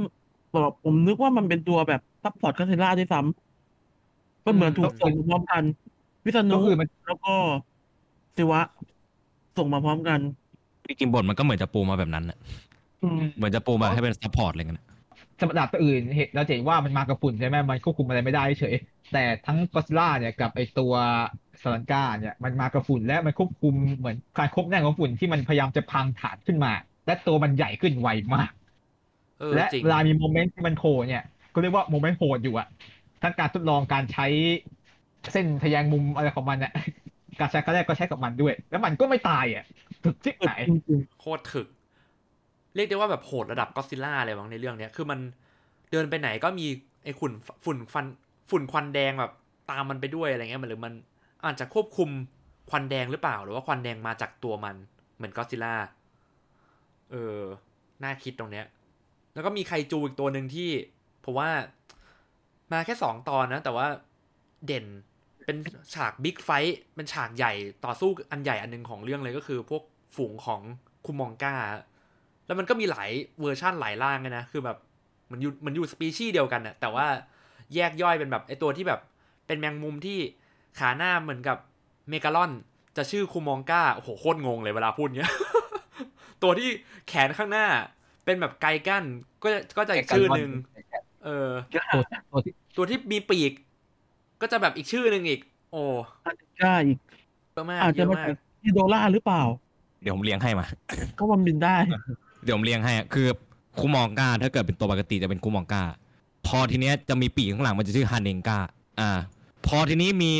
มีแขนมันใกล้กันมันจะชื่อคามันกานะครับ ทีนี้พอถ้าเกิดเอาทั้งสองมารวมกันมันจะเป็นเซนบันกา ซึ่ง อ๋อ เซนบันก้าเนี่ย มีชื่อสปีชื่อว่าคุมองก้าอันติมาเนี่ยนะฮะ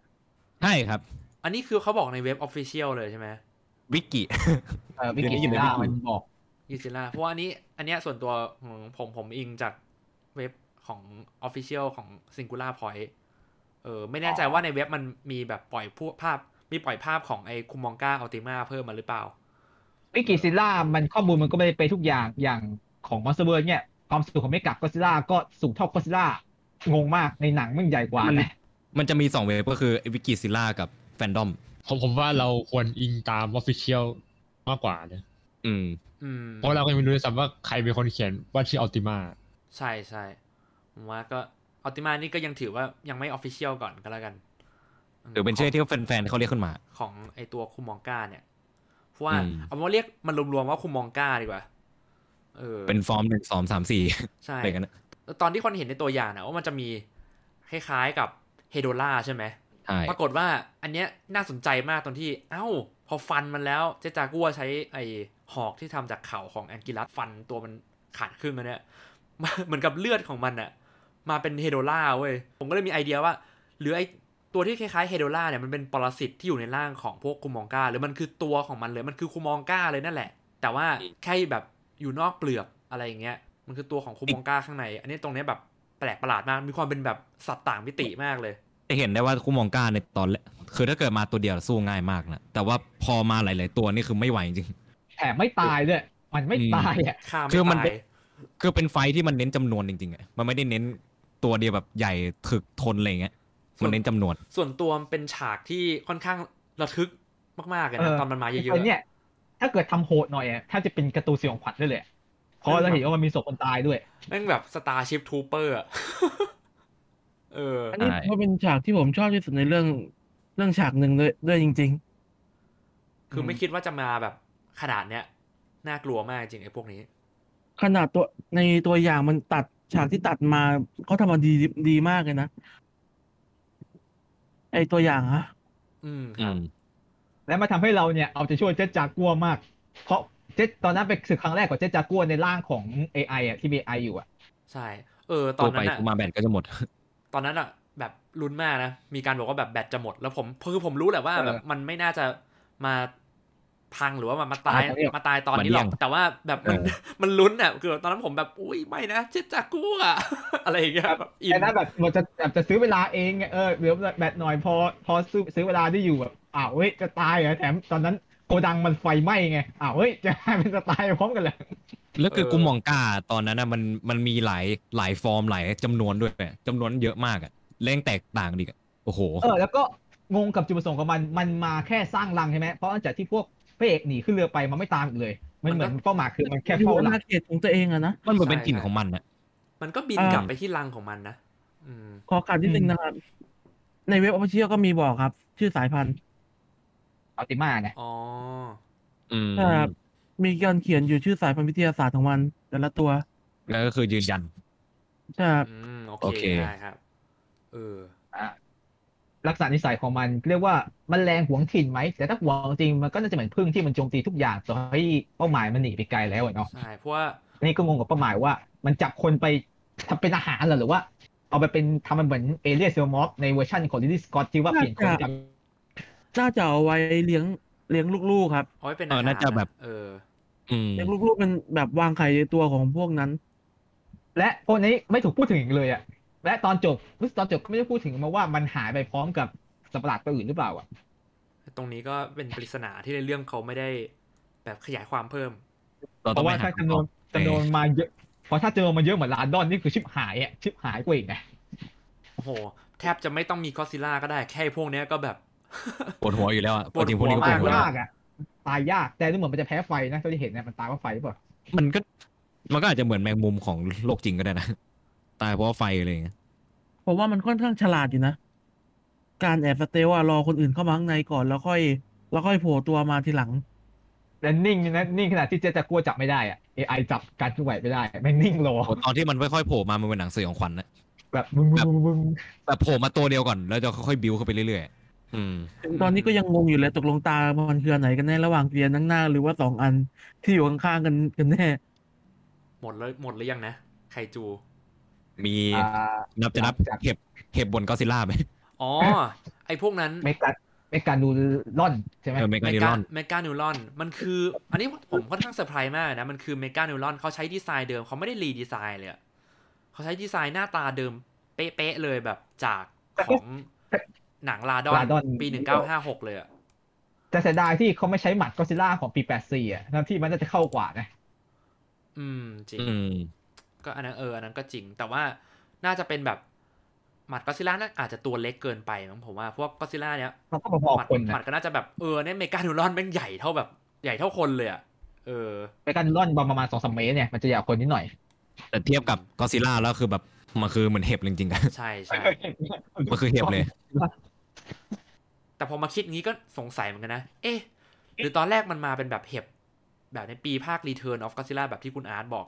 แต่พอ Godzilla แต่ มั มันน ค่อยๆ evolve อีโวตามแบบ a q u a t i l i s Amphibia t e r r e s t r i s มันอีโวตามจนกลายเป็นเมกานิวรอนหรือเปล่าวะ แล้วก็แล้วก็ภาคหน้ามันมันยังอยู่นี่อาจจะกลายเป็นเมกานูล่า แล้วก็เมกากิรัสตัวหนึ่งเป็นเมกากิรัส แต่ที่น่าสงสัยคือมันเกาะก็อดซิลล่ามันตั้งแต่ในน้ำได้ยังไง เออ ยันตอน เอ นี้ อผมว่ามันวิวัฒนาการตามอ่ะ เออ มันน่าจะเกาะแน่นตัวตัวเลยพวกนี้ อืม จริงจริง และมันมันแต่ว่าถ้าเป็นหมัดนี่ก็คงลงชื่อเหมือนหมัดนะคงกินเลือดก็อดซิลล่าได้นะมันแข็งแกร่งพอที่จะเจาะเจาะหลังก็อดซิลล่าได้ อืม กดเจาะได้นี่ถือว่ามันต้องโหดพอสมควรเลยนะ เออ เมื่อกี้กลัวสเปกเตอร์จะบอกอะไรหรือเปล่าครับ เอ่อผมจะบอกว่าตอนแรกมันอาจจะรูปร่างเหมือนปลาก็ได้ อ๋อ แบบเกาะอะแล้วก็ต่อมาก็วิวัฒนาการมาเรื่อยๆจนกลายเป็นแบบนี้ แต่ที่น่าสงสัย คล้ายๆเขาฉลามเลยประมาณนั้นนะ มันอาจจะเหมือนเห่าฉลามก็ได้ แต่ที่น่าสงสัยคือ คือตอนที่มันเป็นดักแด้ครับ มันรอดมาได้ยังไง อ๋อ เออว่ะตอนแอมฟิเบียเปลี่ยนเป็นแบบคล้ายๆ ดักแด้นะ เป็นผลึกบนรอบตัวก่อนจะกลายเป็นไอเดินสองขา ไม่น่ารอดมาได้ เออลึกเป็นความลึกลับที่หาสาเหตุไม่ได้ หมดเยอะหมดหมดเดี๋ยวว่าเดี๋ยวก่อน เอาจริงมันคือเสน่ห์ของกอซิล่าภาคนี้เลย ถ้า มันมีแบบให้เราไปคิดต่อเยอะ ไม่แต่ความลึกลับทั้งนั้น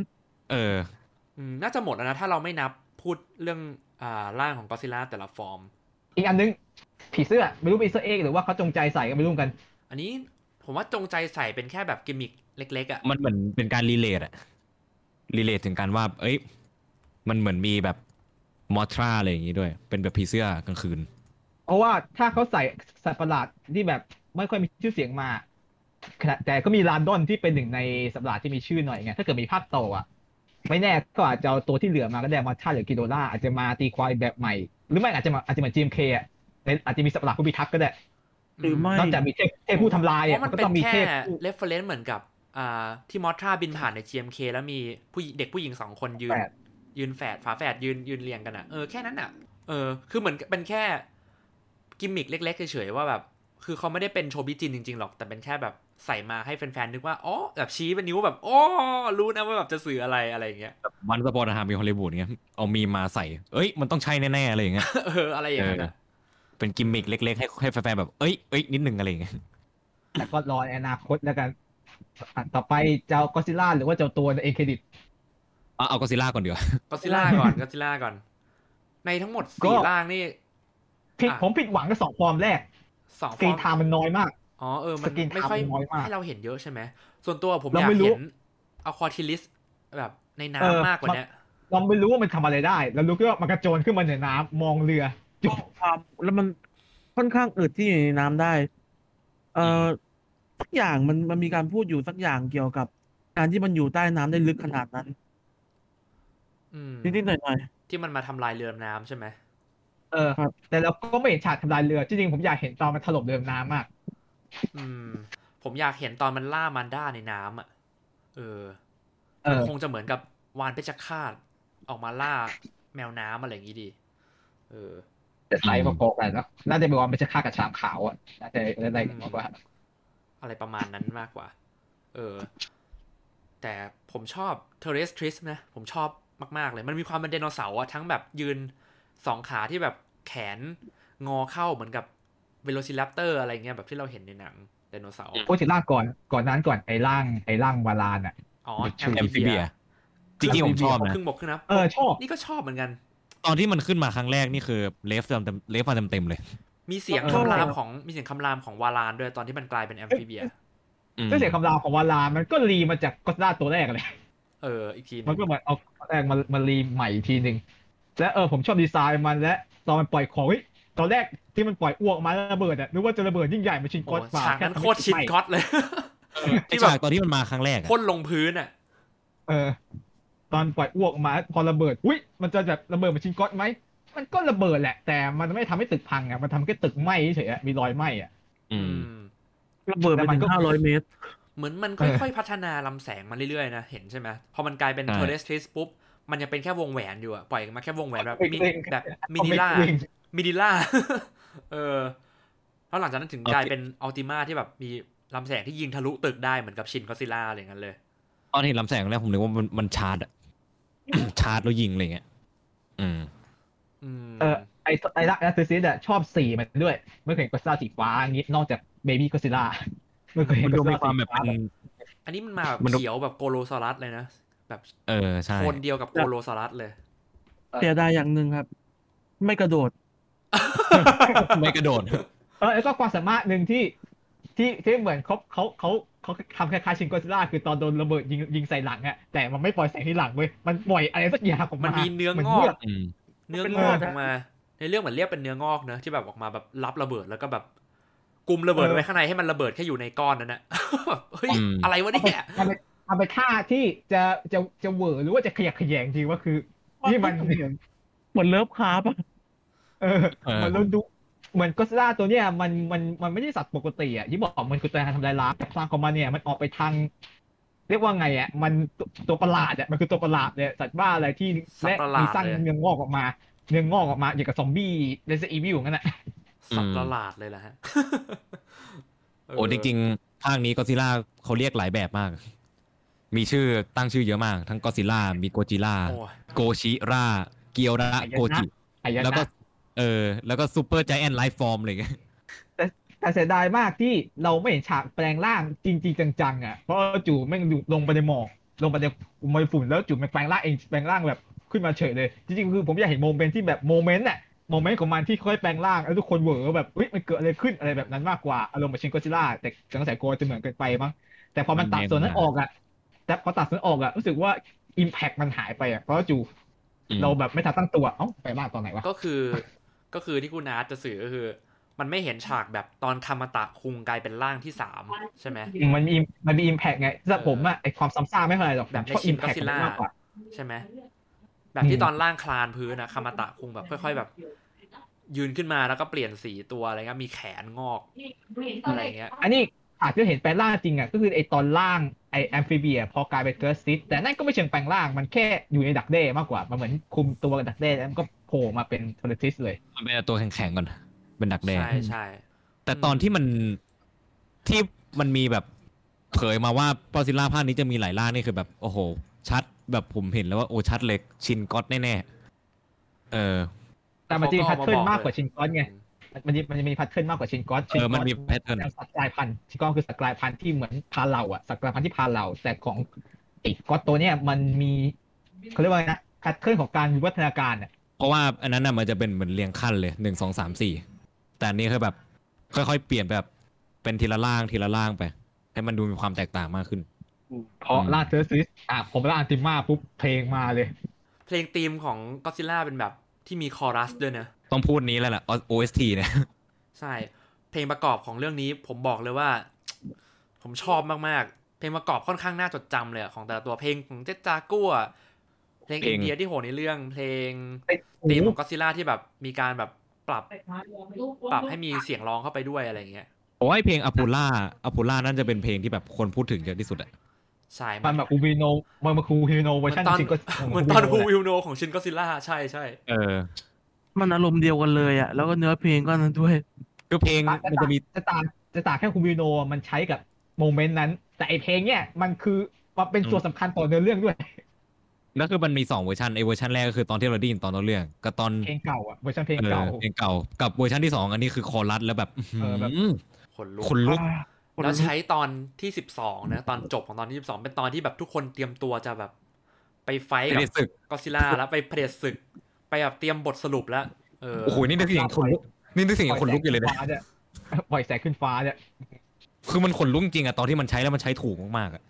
อืม อืม ชอบชอบมากๆเลย อ่ะอันนี้ขอถามทุกคนว่าคิดยังไงกับดีไซน์อัลติมา ผมชอบ อ่าม มากๆเลยนะ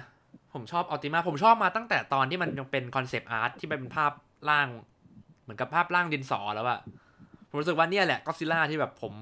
ค่อนข้างสเปคมากๆ คือแบบ นิว ห เจน น้าตา ใหม่ เป็นไดโนเสา นิว ร์ เจน ผสมผสานกับความเป็นโมเดิร์นเข้าไปด้วยแบบหน้าตาที่ดุดัน ใครต่อ อ่า ครับผมผมเฉยๆ ถ้าเป็นร่างอัลติมานะ แต่ว่าถ้าเกิดเป็นร่างอื่นอันนี้ผม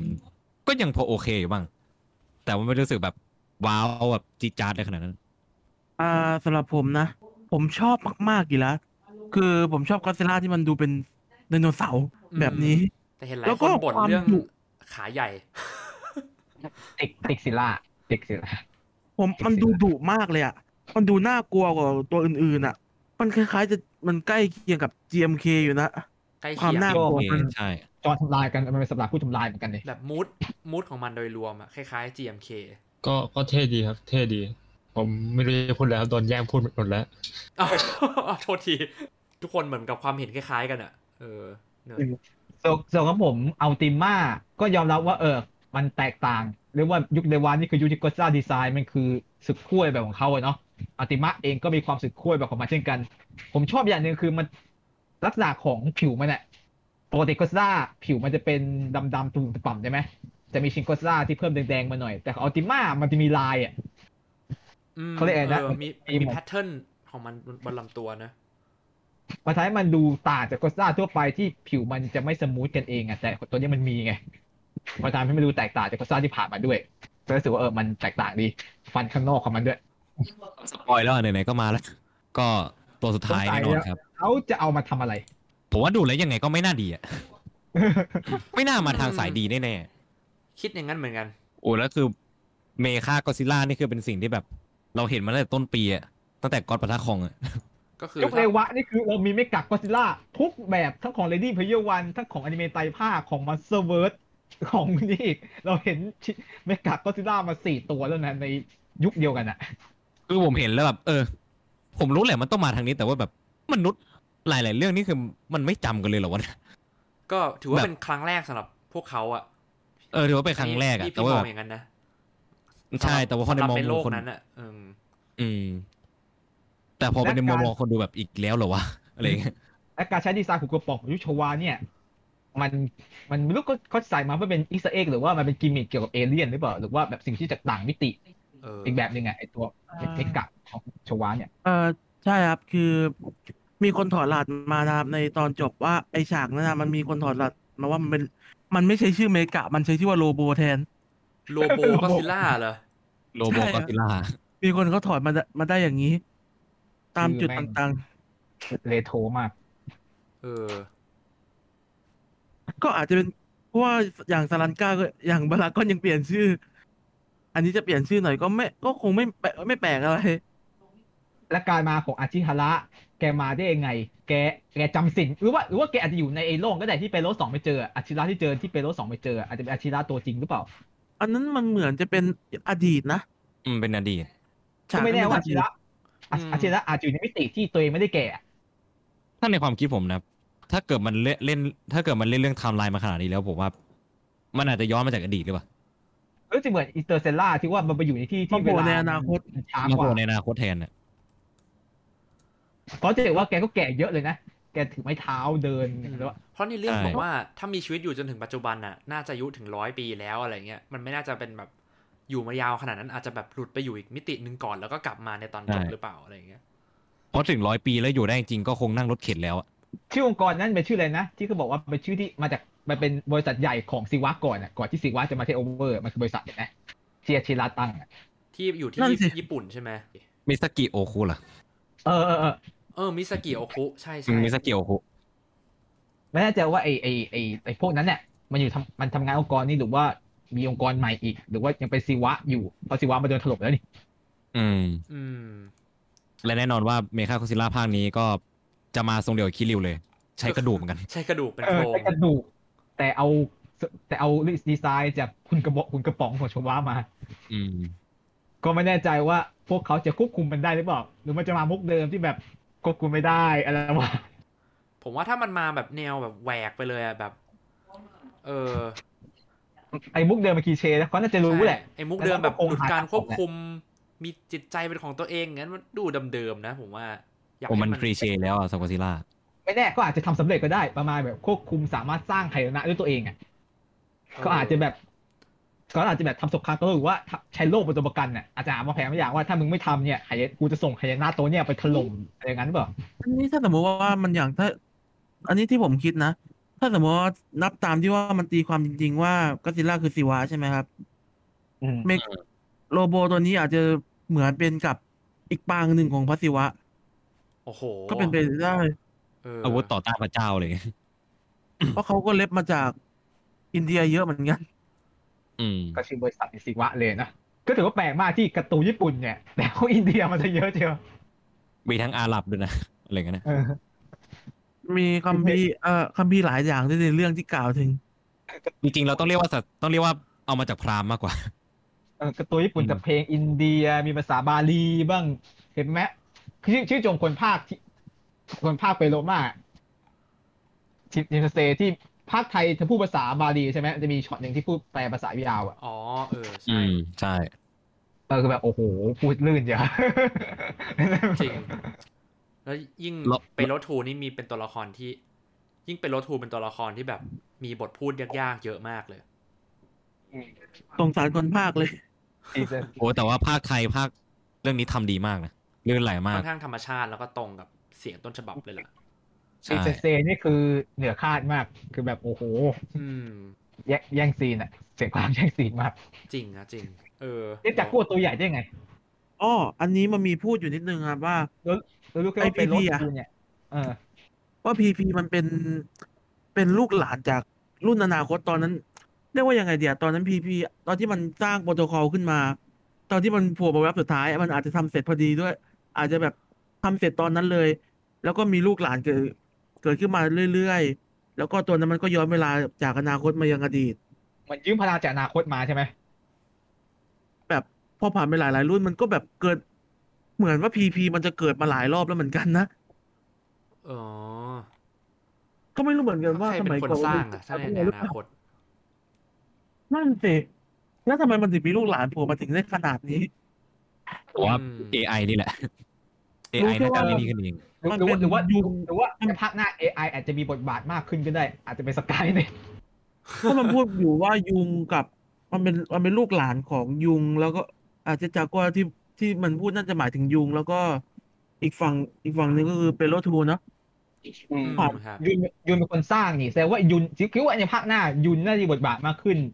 เกี่ยวกับ AI ที่เขาสร้างนี่แหละ ก็เราแปลว่าเราก็จะได้เห็นเจจากล้วยครั้งหนึ่ง รอบนี้ ดับเรด หรือว่าจริง ๆ รอบนี้เราอาจจะได้เห็นทั้งเจ๊จากัวสองตัว ทั้ง โอเค พี ละ พีแล้วก็ทั้งทั้งตัวยุงตัวต้นฉบับอาจจะมาด้วย เออ ยืนคู่กัน เพิ่มตรงตรงนี้เป็นเรื่องที่อธิบายเหตุการณ์ลำบากมาก ใครใครแบบอธิบายได้นี่คือเก่งฮะ โอ๊ย บอกเลย ถ้าเล่าแบบปกติอะไม่ได้ ต้องอธิบาย ต้องแบบวิเคราะห์อะทำทีได้แบบชั่วโมงอะไรเงี้ย ที่น่าสนใจคือฉากนั้นที่มันบอกว่าลบหนึ่งอ่ะ มันเห็นอะไรกันแน่นะไม่มีพูดใช่ไหมฉากนั้น ตอนไหนใครพูด ที่มันอยู่ในละที่เอ่อพูดเกี่ยวกับจะมีลิงปิด ลิงปิดหู อ๋อ ลิงปิดตาแล้วก็นั่นใช่ไหมลิงปิดปาก แล้วก็นางเอกเมย์จะมีพูดเดียวว่า ถ้าเป็นลบหนึ่งอะไรเงี้ยเป็นจำนวนลบอ่ะ มันจะเป็นยังไง โอ้ก็อธิบายเขาเขาไม่ได้เขาเปรียบเทียบเข้าใจยากกว่าดีขนาดเขาเปรียบเทียบอะนะ การเปรียบเทียบก็ยังเข้าใจยากอยู่ดีอะ อืม ทฤษฎีหกกับเก้านี่น่าจะเข้าใจง่ายสุดในเรื่องนะผมว่า ทฤษฎีวน หกเก้า บนคือมันมันในนี้พอเข้าใจง่ายอยู่ สมองยังพอรับได้อยู่ เพื่อตรงก็ถ้าถ้าแบบผิวเผินก็คือ พวกเขาอยู่การทำลายล้างได้ แต่แต่การทำลายล้างนั้นจะจบลงหรือเปล่านั้นก็ไม่แน่ใจ เพราะว่าตอนท้าย มันก็ยังมีเศษซากเหลืออยู่อะ อาจจะมี มันอาจจะตื่นขึ้นมาอีกรอบรอบนี้มันอาจจะตื่นขึ้นมาเร็วกว่าเดิมก็ได้ก็อดซิลล่า แหมสร้างไม่กลับขึ้นมานะสร้างโลโบขึ้นมาก็มีอะไร นั่นน่ะสิ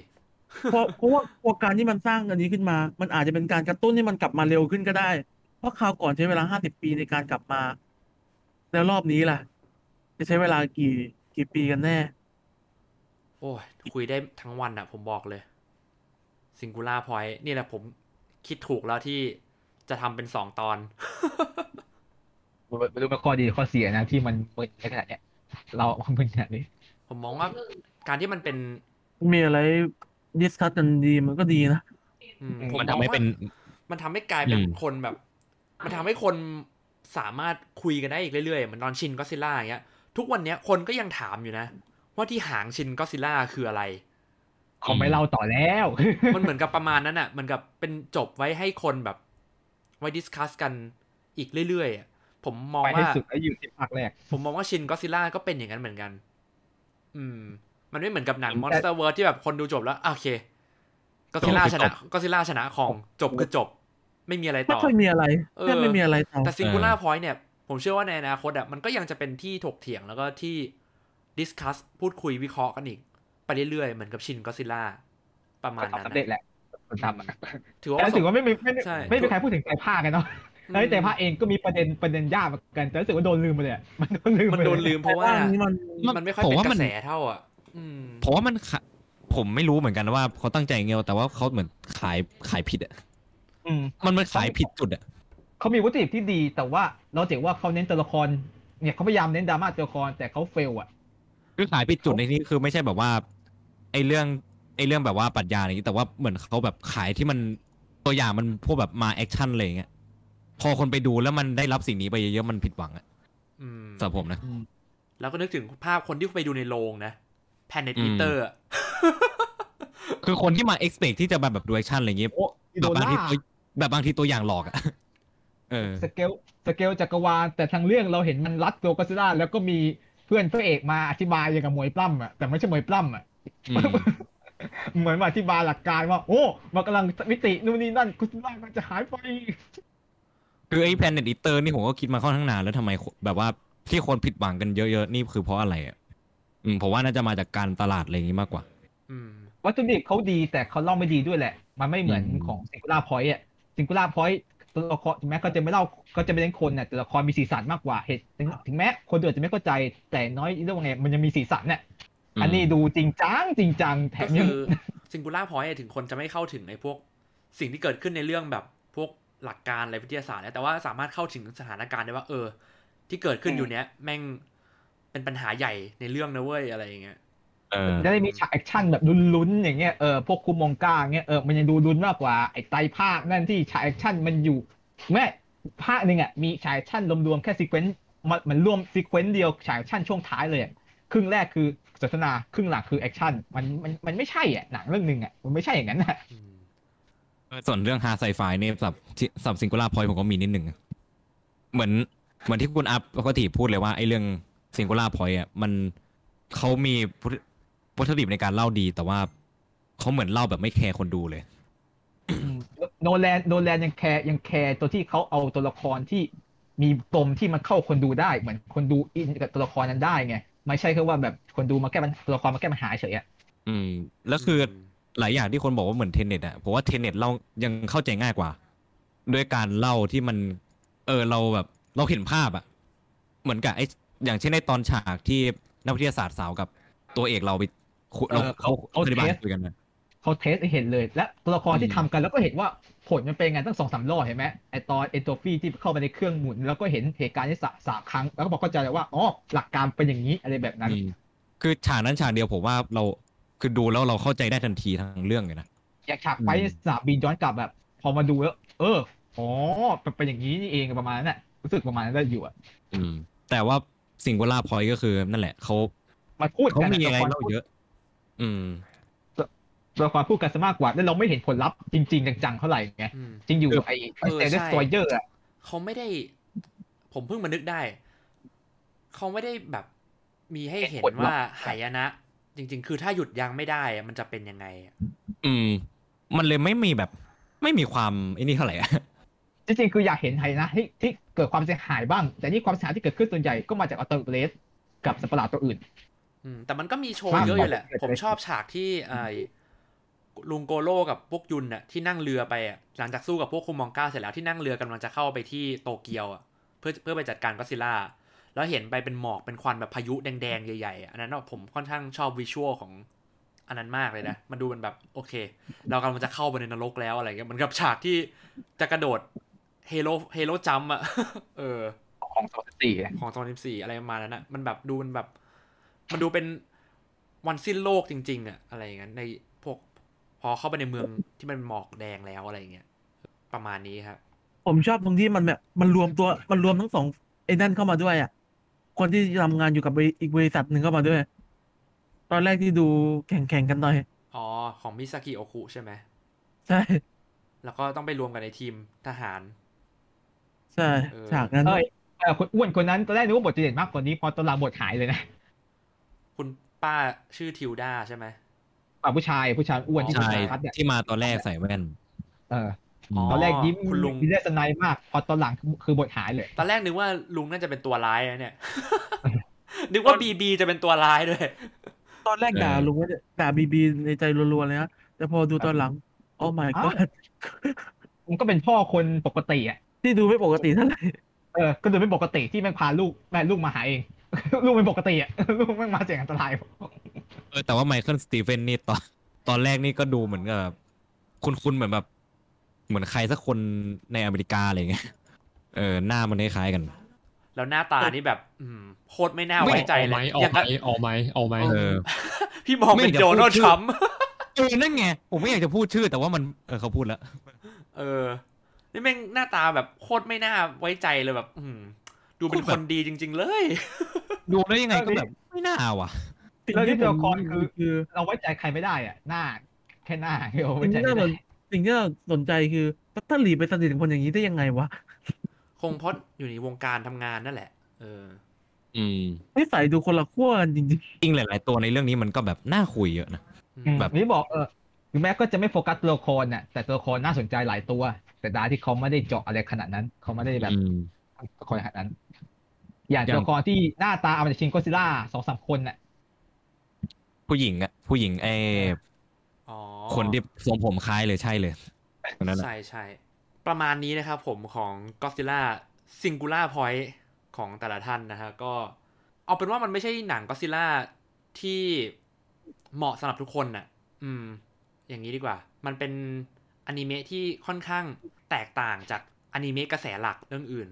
มันมีความจริงจังของมันอยู่ ในแบบที่แบบค่อนข้างเนิร์ดเลยแหละใช้คำว่ามันเนิร์ดมากๆอะ่ะใครที่เป็นสายเนิร์ดแบบสายแนวอินวิทยาศาสตร์อะน่าจะชอบ แล้วใครที่เป็นแฟนหนังไคจูอยู่แล้ว ใครชอบพวกอุลตร้าคิวซึ่งคนก็น่าจะเคยดูน้อยกันน้อยนะ หรือใครที่ชอบพวกแบบแนวซีรีส์ Primeval ที่เป็นไดโนเสาร์เองอะไรอย่างเงี้ยแบบ ทีมต่อสู้กับสิ่งที่ไม่รู้ว่ามาจากไหนแบบเป็นปริศนาอะไรอย่างเงี้ยในแต่ละตอน แล้วก็ใครที่ชอบพวกแบบอินเตอร์สเตลล่าหรือแบบสายวิทยาศาสตร์จ๋าๆอย่าง หนังคอนเทนต์หนังคอนโนแลนน่ะหนังคริสเปอร์โนแลนทั้งหลายอ่ะ ตอนแรก ใช่ ผม ใช่ จะบอกว่ามันมีความคล้ายคอนแทคอยู่แต่ว่ามันก็ไม่ขนาดนั้น ก็อะไรวอลอ่ะถ้านึกถึงนึกถึงอะไรวอลของ เอออะไรพ่ออะไรอย่างนั้นเลย แต่ แต่ แค่ ว่าเรื่อง มี นี้มัน ก็ ไม่ ซิ ได้ ล่า ศึกษากัน เออ เออ นั่นน่ะ ประมาณนั้นที่ผมจะบอก ก็คือ ถ้าคุณไม่ชอบเรื่องนี้ก็ไม่ได้ผิดอะไร ก็มันก็เป็นแบบอีกแนวหนึ่งอะนะนะ ก็คือมันมันก็คือมันเป็นแบบรสนิยมความชอบของแต่ละคนนะครับ เพราะว่าอย่างตอนจำได้ตอนชินก็ซิล่าออกมาใหม่ๆอ่ะก็เสียงแตก ด่ากัน แบบนี้เหมือนกันเลย บ้านเราโคตรเสียงแตก บ้านเราแม่งด่ากันชิบหาย แต่ว่าในกลุ่มก็ซิล่ามันก็จะมีบางคนที่แบบเอ้ย จริงๆ คลั่งมาก มันดีนะเว้ยอะไรอย่างเงี้ยแล้วหลังๆ ผ ผม ม ก็จะ นี่ เห็ แห น ละ ชินก็ซิล่าแบบค่อนข้างมีแบบ ไอคอมเมนต์ด้านบวกจากคนที่เป็นกระแส กลุ่ หลั ม ก เดียวกัน เออค่อยๆ แบบเพิ่ม อืม ขึ้นเรื่อยๆเพิ่มขึ้นเรื่อยๆก็แบบ ชินก็ซิล่านี่ เขาโปรโมทพลาดอ่ะ อืมใหญ่ที่สุดยิ่งใหญ่ที่สุด เขาโปรโมทพลาดมากๆครับ คือผมว่าส่วนหนึ่งมาจากอันนี้เลยเหมือน ไปโปรโมท เหมือน ว่ามันเป็น ไอ้หนั่นนัง เลย แอคชั่น เออ ความจริงมันไม่ใช่อ่ะ ถ้าเกิดเขาโปรโมทมันเหมือนตัวอย่างอินเตอร์เนชั่นแนลอ่ะ ผมมันจะไม่ได้ว่าเลยเลยนะอืม อืม ก็นั่นแหละฮะ ก็ที่ผม แล้ว อยากจะบอกก็ แล้ว ประมาณนี้ฮะ และชินก็ซ่ามันมาฉายหลังจากความสำเร็จของ 2014 ไง และบ้านเราแน่นอนคนดูหนังปกติส่วนใหญ่ก็ก็ไม่รู้จากก็ซิล่าขนาดนั้นเนาะ อืมครับ เออส่วนใหญ่ก็เป็นตลาดกลุ่มแมสอะ เออ เอ ใช่ อและอันนี้อันนี้คือแบบเหมือนย้อนกลับไปออริจินอลไงคิดว่าคนส่วนใหญ่คงไม่ดูออริจินอลกันหรอก เขาก็ต้อง อื โปรโมทเรียกคนดูมา เขาคงไปจำก็อดซิลล่าในภาพจำของยุคเฮเซแล้วอะที่แบบเป็นสัตว์ประหลาดสู้กันอะไรเงี้ย ถ้าเด็กรุ่นใหม่เนี่ยก็มอนสเตอร์เวิร์ของ2014เนี่ยแหละ แล้วพอมาดูชินก็ซิล่าอะไรวะเนี่ย เออ ช่วงนั้นนะ อืม คนแบบคนไม่ชอบชินเลยผมจำได้ ก็ใครมีความเห็นปิดท้าย อะไรเกี่ยวกับซิงคูล่าพอยต์ไหมครับ ก่อนที่เราจะจากกัน ก็สำหรับคนที่ดูแล้ว ถ้าอยากจะดูซ้ำก็ตามสบายนะครับ แต่แน่นอนว่าไอ้เรื่องเนี้ยมันก็แล้วแต่บุคคลว่าแต่ละคนน่าจะคิดยังไงนะครับ แล้วแต่ว่าจะตีความยังไงด้วยนะ เออ อืมมันไม่ใช่หนังก็อดซิลล่าที่จะเหมาะกับทุกคนที่หนังก็อดซิลล่าทั้งเรื่องมันก็มีเขาเรียกว่าไงมีกลุ่มคนดูของตัวเองบางคนอาจจะชอบความเด็กเล่นของกลางโชวะ บางคนก็อาจจะชอบสไตล์ในเรื่องแบบเฮเซบ้าง หรือบางคนจะชอบแบบหนังยุคใหม่ ไม่ใช่แบบหนังแนวทุกคนรู้สึกอย่างของมาสเวอร์ซีจีอย่างเงี้ยบางคนก็คงเห็นไหมว่าเห็นว่าบางคนนี่คือไม่ชอบสายชุดยางไงเนาะแบบหนังเทคนิคพิเศษทันสมัยเทคนิคทันสมัยแบบเทคนิคมันล้าสมัยไปแล้วอะนะชุดยางอะ อืม บางคน แต่ ก็ บางคน แอน ก็ม ตี้ อง ซีจีก็มี เออ มันก็แล้วแต่ไง และก็อนิเมะตอนแรกอะผมคาดหวังว่าก็อนิเมะซีรีส์เรื่องแรก เขาน่าทำให้แมสกว่านี้อย่างที่แบมบอกอนิเมชันนกออกไหมอนิเมะอะคนดูถามคนดูกลุ่มอนิเมะก็เยอะอยู่แล้ว แต่คาดไม่ถึงว่าเขาจะมาเวนี้ ก็แล้วแต่บุคคลว่าจะชอบแบบไหนกันนะครับสำหรับผมผมเรียกว่าไงอะถ้าเกิดดูซ้ำผมอาจจะชอบต่างจากเดิมก็ได้นะครับ แต่สำหรับผมนี่ก็อยู่ประมาณเจ็ดแปดนี่ยแหละ อืม เขาะมันก็มีส่วนที่ชอบกับส่วนที่ยังไม่ประทับใจเท่าไหร่ก็ประมาณนี้สำหรับผมนะครับ ผมคะแนนโดยรวมก็อยู่ที่อ่าเจ็ดเต็มสิบเหมือนกันฮะ จริงๆ เกือบจะไปแปดแล้ว แต่ว่าในช่วงท้ายมันรู้สึกมันค่อนข้างเร็วไปหน่อยแล้วก็ ตามสูตรเลยแหละ อืม แต่ก็แบบ อืมผมก็ให้เจ็ด เจ็ดนี่คือเจ็ดนี่คือเยอะมากอะนะสำหรับให้คะแนนหนังอะ ผมมันคือคะแนนแบบปกติเลยนะเจ็ด ใช่ใช่ บางคนนี่มองว่าแย่ เอ ผม อ ก็ไม่เข้าใจกันนะ นั่นน่ะสิ ม ๆ อันนี้ผมอาจจะให้คะแนนแปลกนะครับ แต่ว่าผมรู้สึกว่าถึงเก้านะสำหรับผม อ๋อ ผมถูกจริตอย่างประมาณนี้ อืมคือถ้าเกิดคนที่ชอบดูแบบสายเนี้ยสายแบบ ทฤษฎีจ๋าสายวิทยาศาสตร์เงี้ยคือคุณจะชอบมาก ผมยืนยันเลย อืม สายวิเคราะห์อะไรอย่างเงี้ย ผมเองก็ชอบสายวิเคราะห์แต่เรื่องนี้อาจจะยังไม่ใช่แนวผมเท่าไหร่ถึงแม้ผมจะชอบหนังอย่างจูตาสันวันหรือว่าอินเตอร์เซล่าก็ตาม อืม อืมครับ โอเค แล้วคุณก็ซิเตอร์ล่ะครับผม เจ็ดจุดห้าครับ มัน ผมผมชอบความที่ทีมงานเขาทะเยอทะยานมาก เขาพยายามที่จะให้มันแตกต่างที่สุดอะแต่แค่แบบ อืม ถ้าเขาทำอย่างที่ผมบอกไปตั้งแต่ต้นว่าถ้าเขาทำหนังก็ซิล่าที่มันดูเข้าใจง่ายกว่านี้ไม่ไม่สิเมะมันเข้าใจง่ายกว่านี้อาสักเรื่องหนึ่งก่อน แล้วค่อยมาทำเรื่องเนี้ย ผมจะโอเคมากเลย อืม อืม แอนิเมชันทั้งทีอะเนาะ ใช่ใช่ ครับผม เหมือน ประมาณนี้ เขาไม่เข็ดนะ อืมเขาเขาแบบเขาอยากขอขอขอลอง ผม สัก นี่ หน่อยหน้าขอ ผม สั นี่ ก เขา หน้า ผมเรียกเขาเหมือนเขามากำลังหาจุดลงตัวให้มันอยู่อะ อืม ให้แนวที่เขาอยากจะทำขึ้นมา โหถ้าเอามันมันเลยนะ เดือนนี้มาตลอด ถ้าเอามันมันเลยนะผมว่าเรื่องหน้านี่ เรื่องหน้านี่เขาอาจจะแบบ อืม เราพร้อมจะทำให้คุณสมองโตไปมากกว่านี้ มันแบบเขากำลังแบบหาจุดที่ลงตัวที่สุด ให้คนดูที่แบบว่าไม่ได้สายนี้จ๋าๆก็สามารถดูแล้วสนุกได้ กับสายที่ชอบดูอะไรเงี้ย ดูแล้วก็แบบชอบมากๆอ่ะเออเขากำลังหาจุดนี้อยู่ ซึ่งอาจจะเป็นไปได้ในภาคสองเขาอาจ แต่อัน จะหาได้แล้ว แต่สำหรับแอนิเมชันญี่ปุ่นแอนิเมชั่นญี่ปุ่นนึกออกไหมมันไม่เหมือนชุดยางชุดยางก็มีข้อจำกัดการเคลื่อนไหวฉายแอคชั่นซีจีเองของฮอลลีวูดก็มีข้อจำกัดของความสมจริง คือแบบการเคลื่อนไหวต้องสมจริงแต่แอนิเมะอะเราสามารถทำให้มันดูเกือบเกือบแฟนตาซีแบบโชวะได้อยู่ แต่ว่า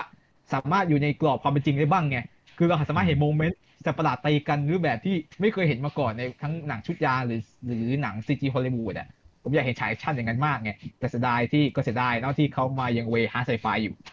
อืม อืมครับก็คือฉากต่อสู้นี่เรื่องก็ยังไม่ค่อย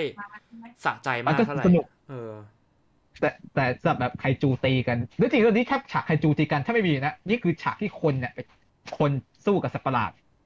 อืม แต่ผมชอบนะ ผมเป็นคนที่ชอบพวกดูพวกมนุษย์ปะทะสัตว์ประหลาดอยู่แล้วไง มันก็ไม่ค่อยมีเท่าไหร่ในหนังนะส่วนใหญ่หนังก็อดซิลล่าสัตว์ประหลาดตีกันซะมากกว่า ใช่ใช่มันดู นี่แหละครับ กว่ เราถึง เวลา เราถึงมีอุลตร้าแมน แล้วผมชอบความ ผมชอบความใจสู้ของพระเอกมาก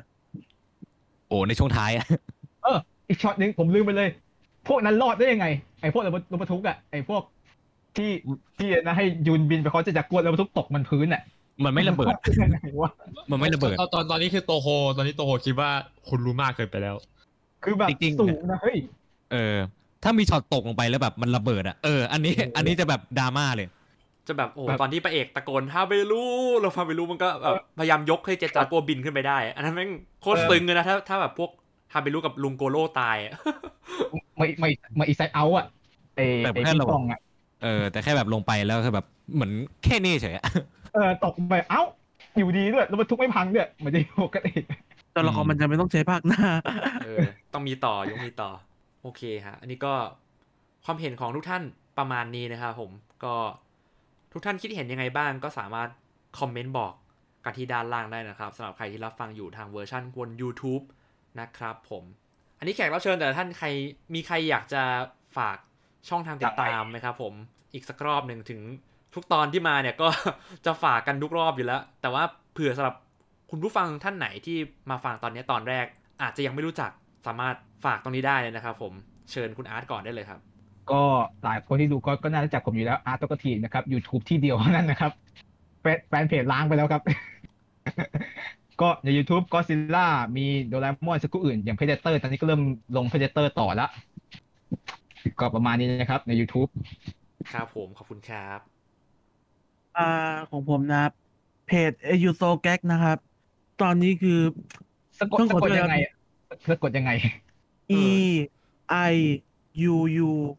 ขีด s อ๋อ u s o u l อันนี้ต้องขอโทษนะครับ ที่ว่ามันเขียนยากหน่อยแล้วก็ช่วงนี้ไม่ค่อยได้ลงอะไรเท่าไหร่ คือตอนแรกก็กะจะลงแต่คอมดันเสีย อ๋อ เดี๋ยวผมแปะ เลย เดี๋ยวผมแปะอ่าลิงก์ไว้ที่ข้างใต้ description ของของของแต่ละเพจให้ทุกท่าน ให้สำหรับคุณผู้ฟังเข้าไปกดดูติดตามได้นะครับผมเผื่อใครสนใจ โอเคครับ move ไปที่ 2 คนสุดท้ายนะครับ ของผมก็เนี่ยเดี๋ยวจะพูดครั้งที่ครั้งที่หกแล้วล่ะ ถ้าจะไม่ผิดนะ ก็ เพจต้นไม้ชแนลนะผมก็เพจรวบรวมข้อมูลสาระมุกทุกอย่างที่อยากลงเกี่ยวกับโทคุนะครับผม แล้วก็เดดีมสตูดิโอนี่จะเป็นพูดคุยเกี่ยวกับ โทคุแล้วก็ไม่ได้จำกัดก็มีเรื่องอนิเมะซะส่วนใหญ่มาเพิ่มแล้วก็แต่ก็จะเป็นอนิเมะแนวซูเปอร์บอทนะ แล้วก็มีลงคอนเทนต์สปอตโมชั่นที่เป็นเสาหลักของช anel ด้วยครับผม แค่นี้แหละ โอเคขอบคุณครับ ติดตามกันได้ครับ ติดตามกันได้ โอเคถ้าสุดท้ายครับผม โอเคฮะ ก็ตอนแรกที่ผมบอกจะมานั่งฟังด้วยก็ยาวครับผม มาจนถึงตอนนี้ก็ แต่ต้องขาย มา ก็เพจขอบตาดาแมนนะครับ ก็เพจผมจะมีเกี่ยวกับคอนเทนต์เลิฟไลฟ์มาฟลาฟนะครับ ที่อีกคนหนึ่งทำอยู่นะครับ ก็คนที่ฝากช่องไปเมื่อกี้นะครับ แล้วก็โอโหเดอะซีรีส์ที่ผมจะรีวิวอนิเมะหรือหนังทุกอย่างตอนนี้ยังไม่มีหนังนะครับ มีแต่เมะไปติดตามกันได้นะครับ ถ้าเกิดแบบว่าไม่ได้ไปสายเลิฟไลฟ์ สายอนิเมะรีวิวหนังรีวิวหนังรีวิวเมงเดี๋ยวก็ไปติดตามกันได้ยังมี มีคอนเทนต์นี้อยู่นะครับ ครับผม ประมาณนี้ครับ วันนี้ก็ขอขอบคุณคุณผู้ฟังทุกท่านมาก ๆ นะครับผมแล้วก็ขอขอบคุณแขกรับเชิญทุกท่านด้วยนะครับ สามารถติดตามไคจู Kingdom Podcast ได้ทั้งทาง YouTube แล้วก็ Spotify แล้วก็ Apple Podcast นะครับผม วันนี้ผมแบม จากไคจู Kingdom ก็ขอลาไปก่อน ไว้เจอกันพอดแคสต์ตอนหน้า Singular Point พาร์ทที่ 2 กับแขกรับเชิญอีกกลุ่มหนึ่งนะครับผม สวัสดีครับ อ่าสวัสดีครั สวัสดีค บ รับ สวัสดีครับ บ๊ายบาย สวัสดีค ส รั วัส บ ดีครับ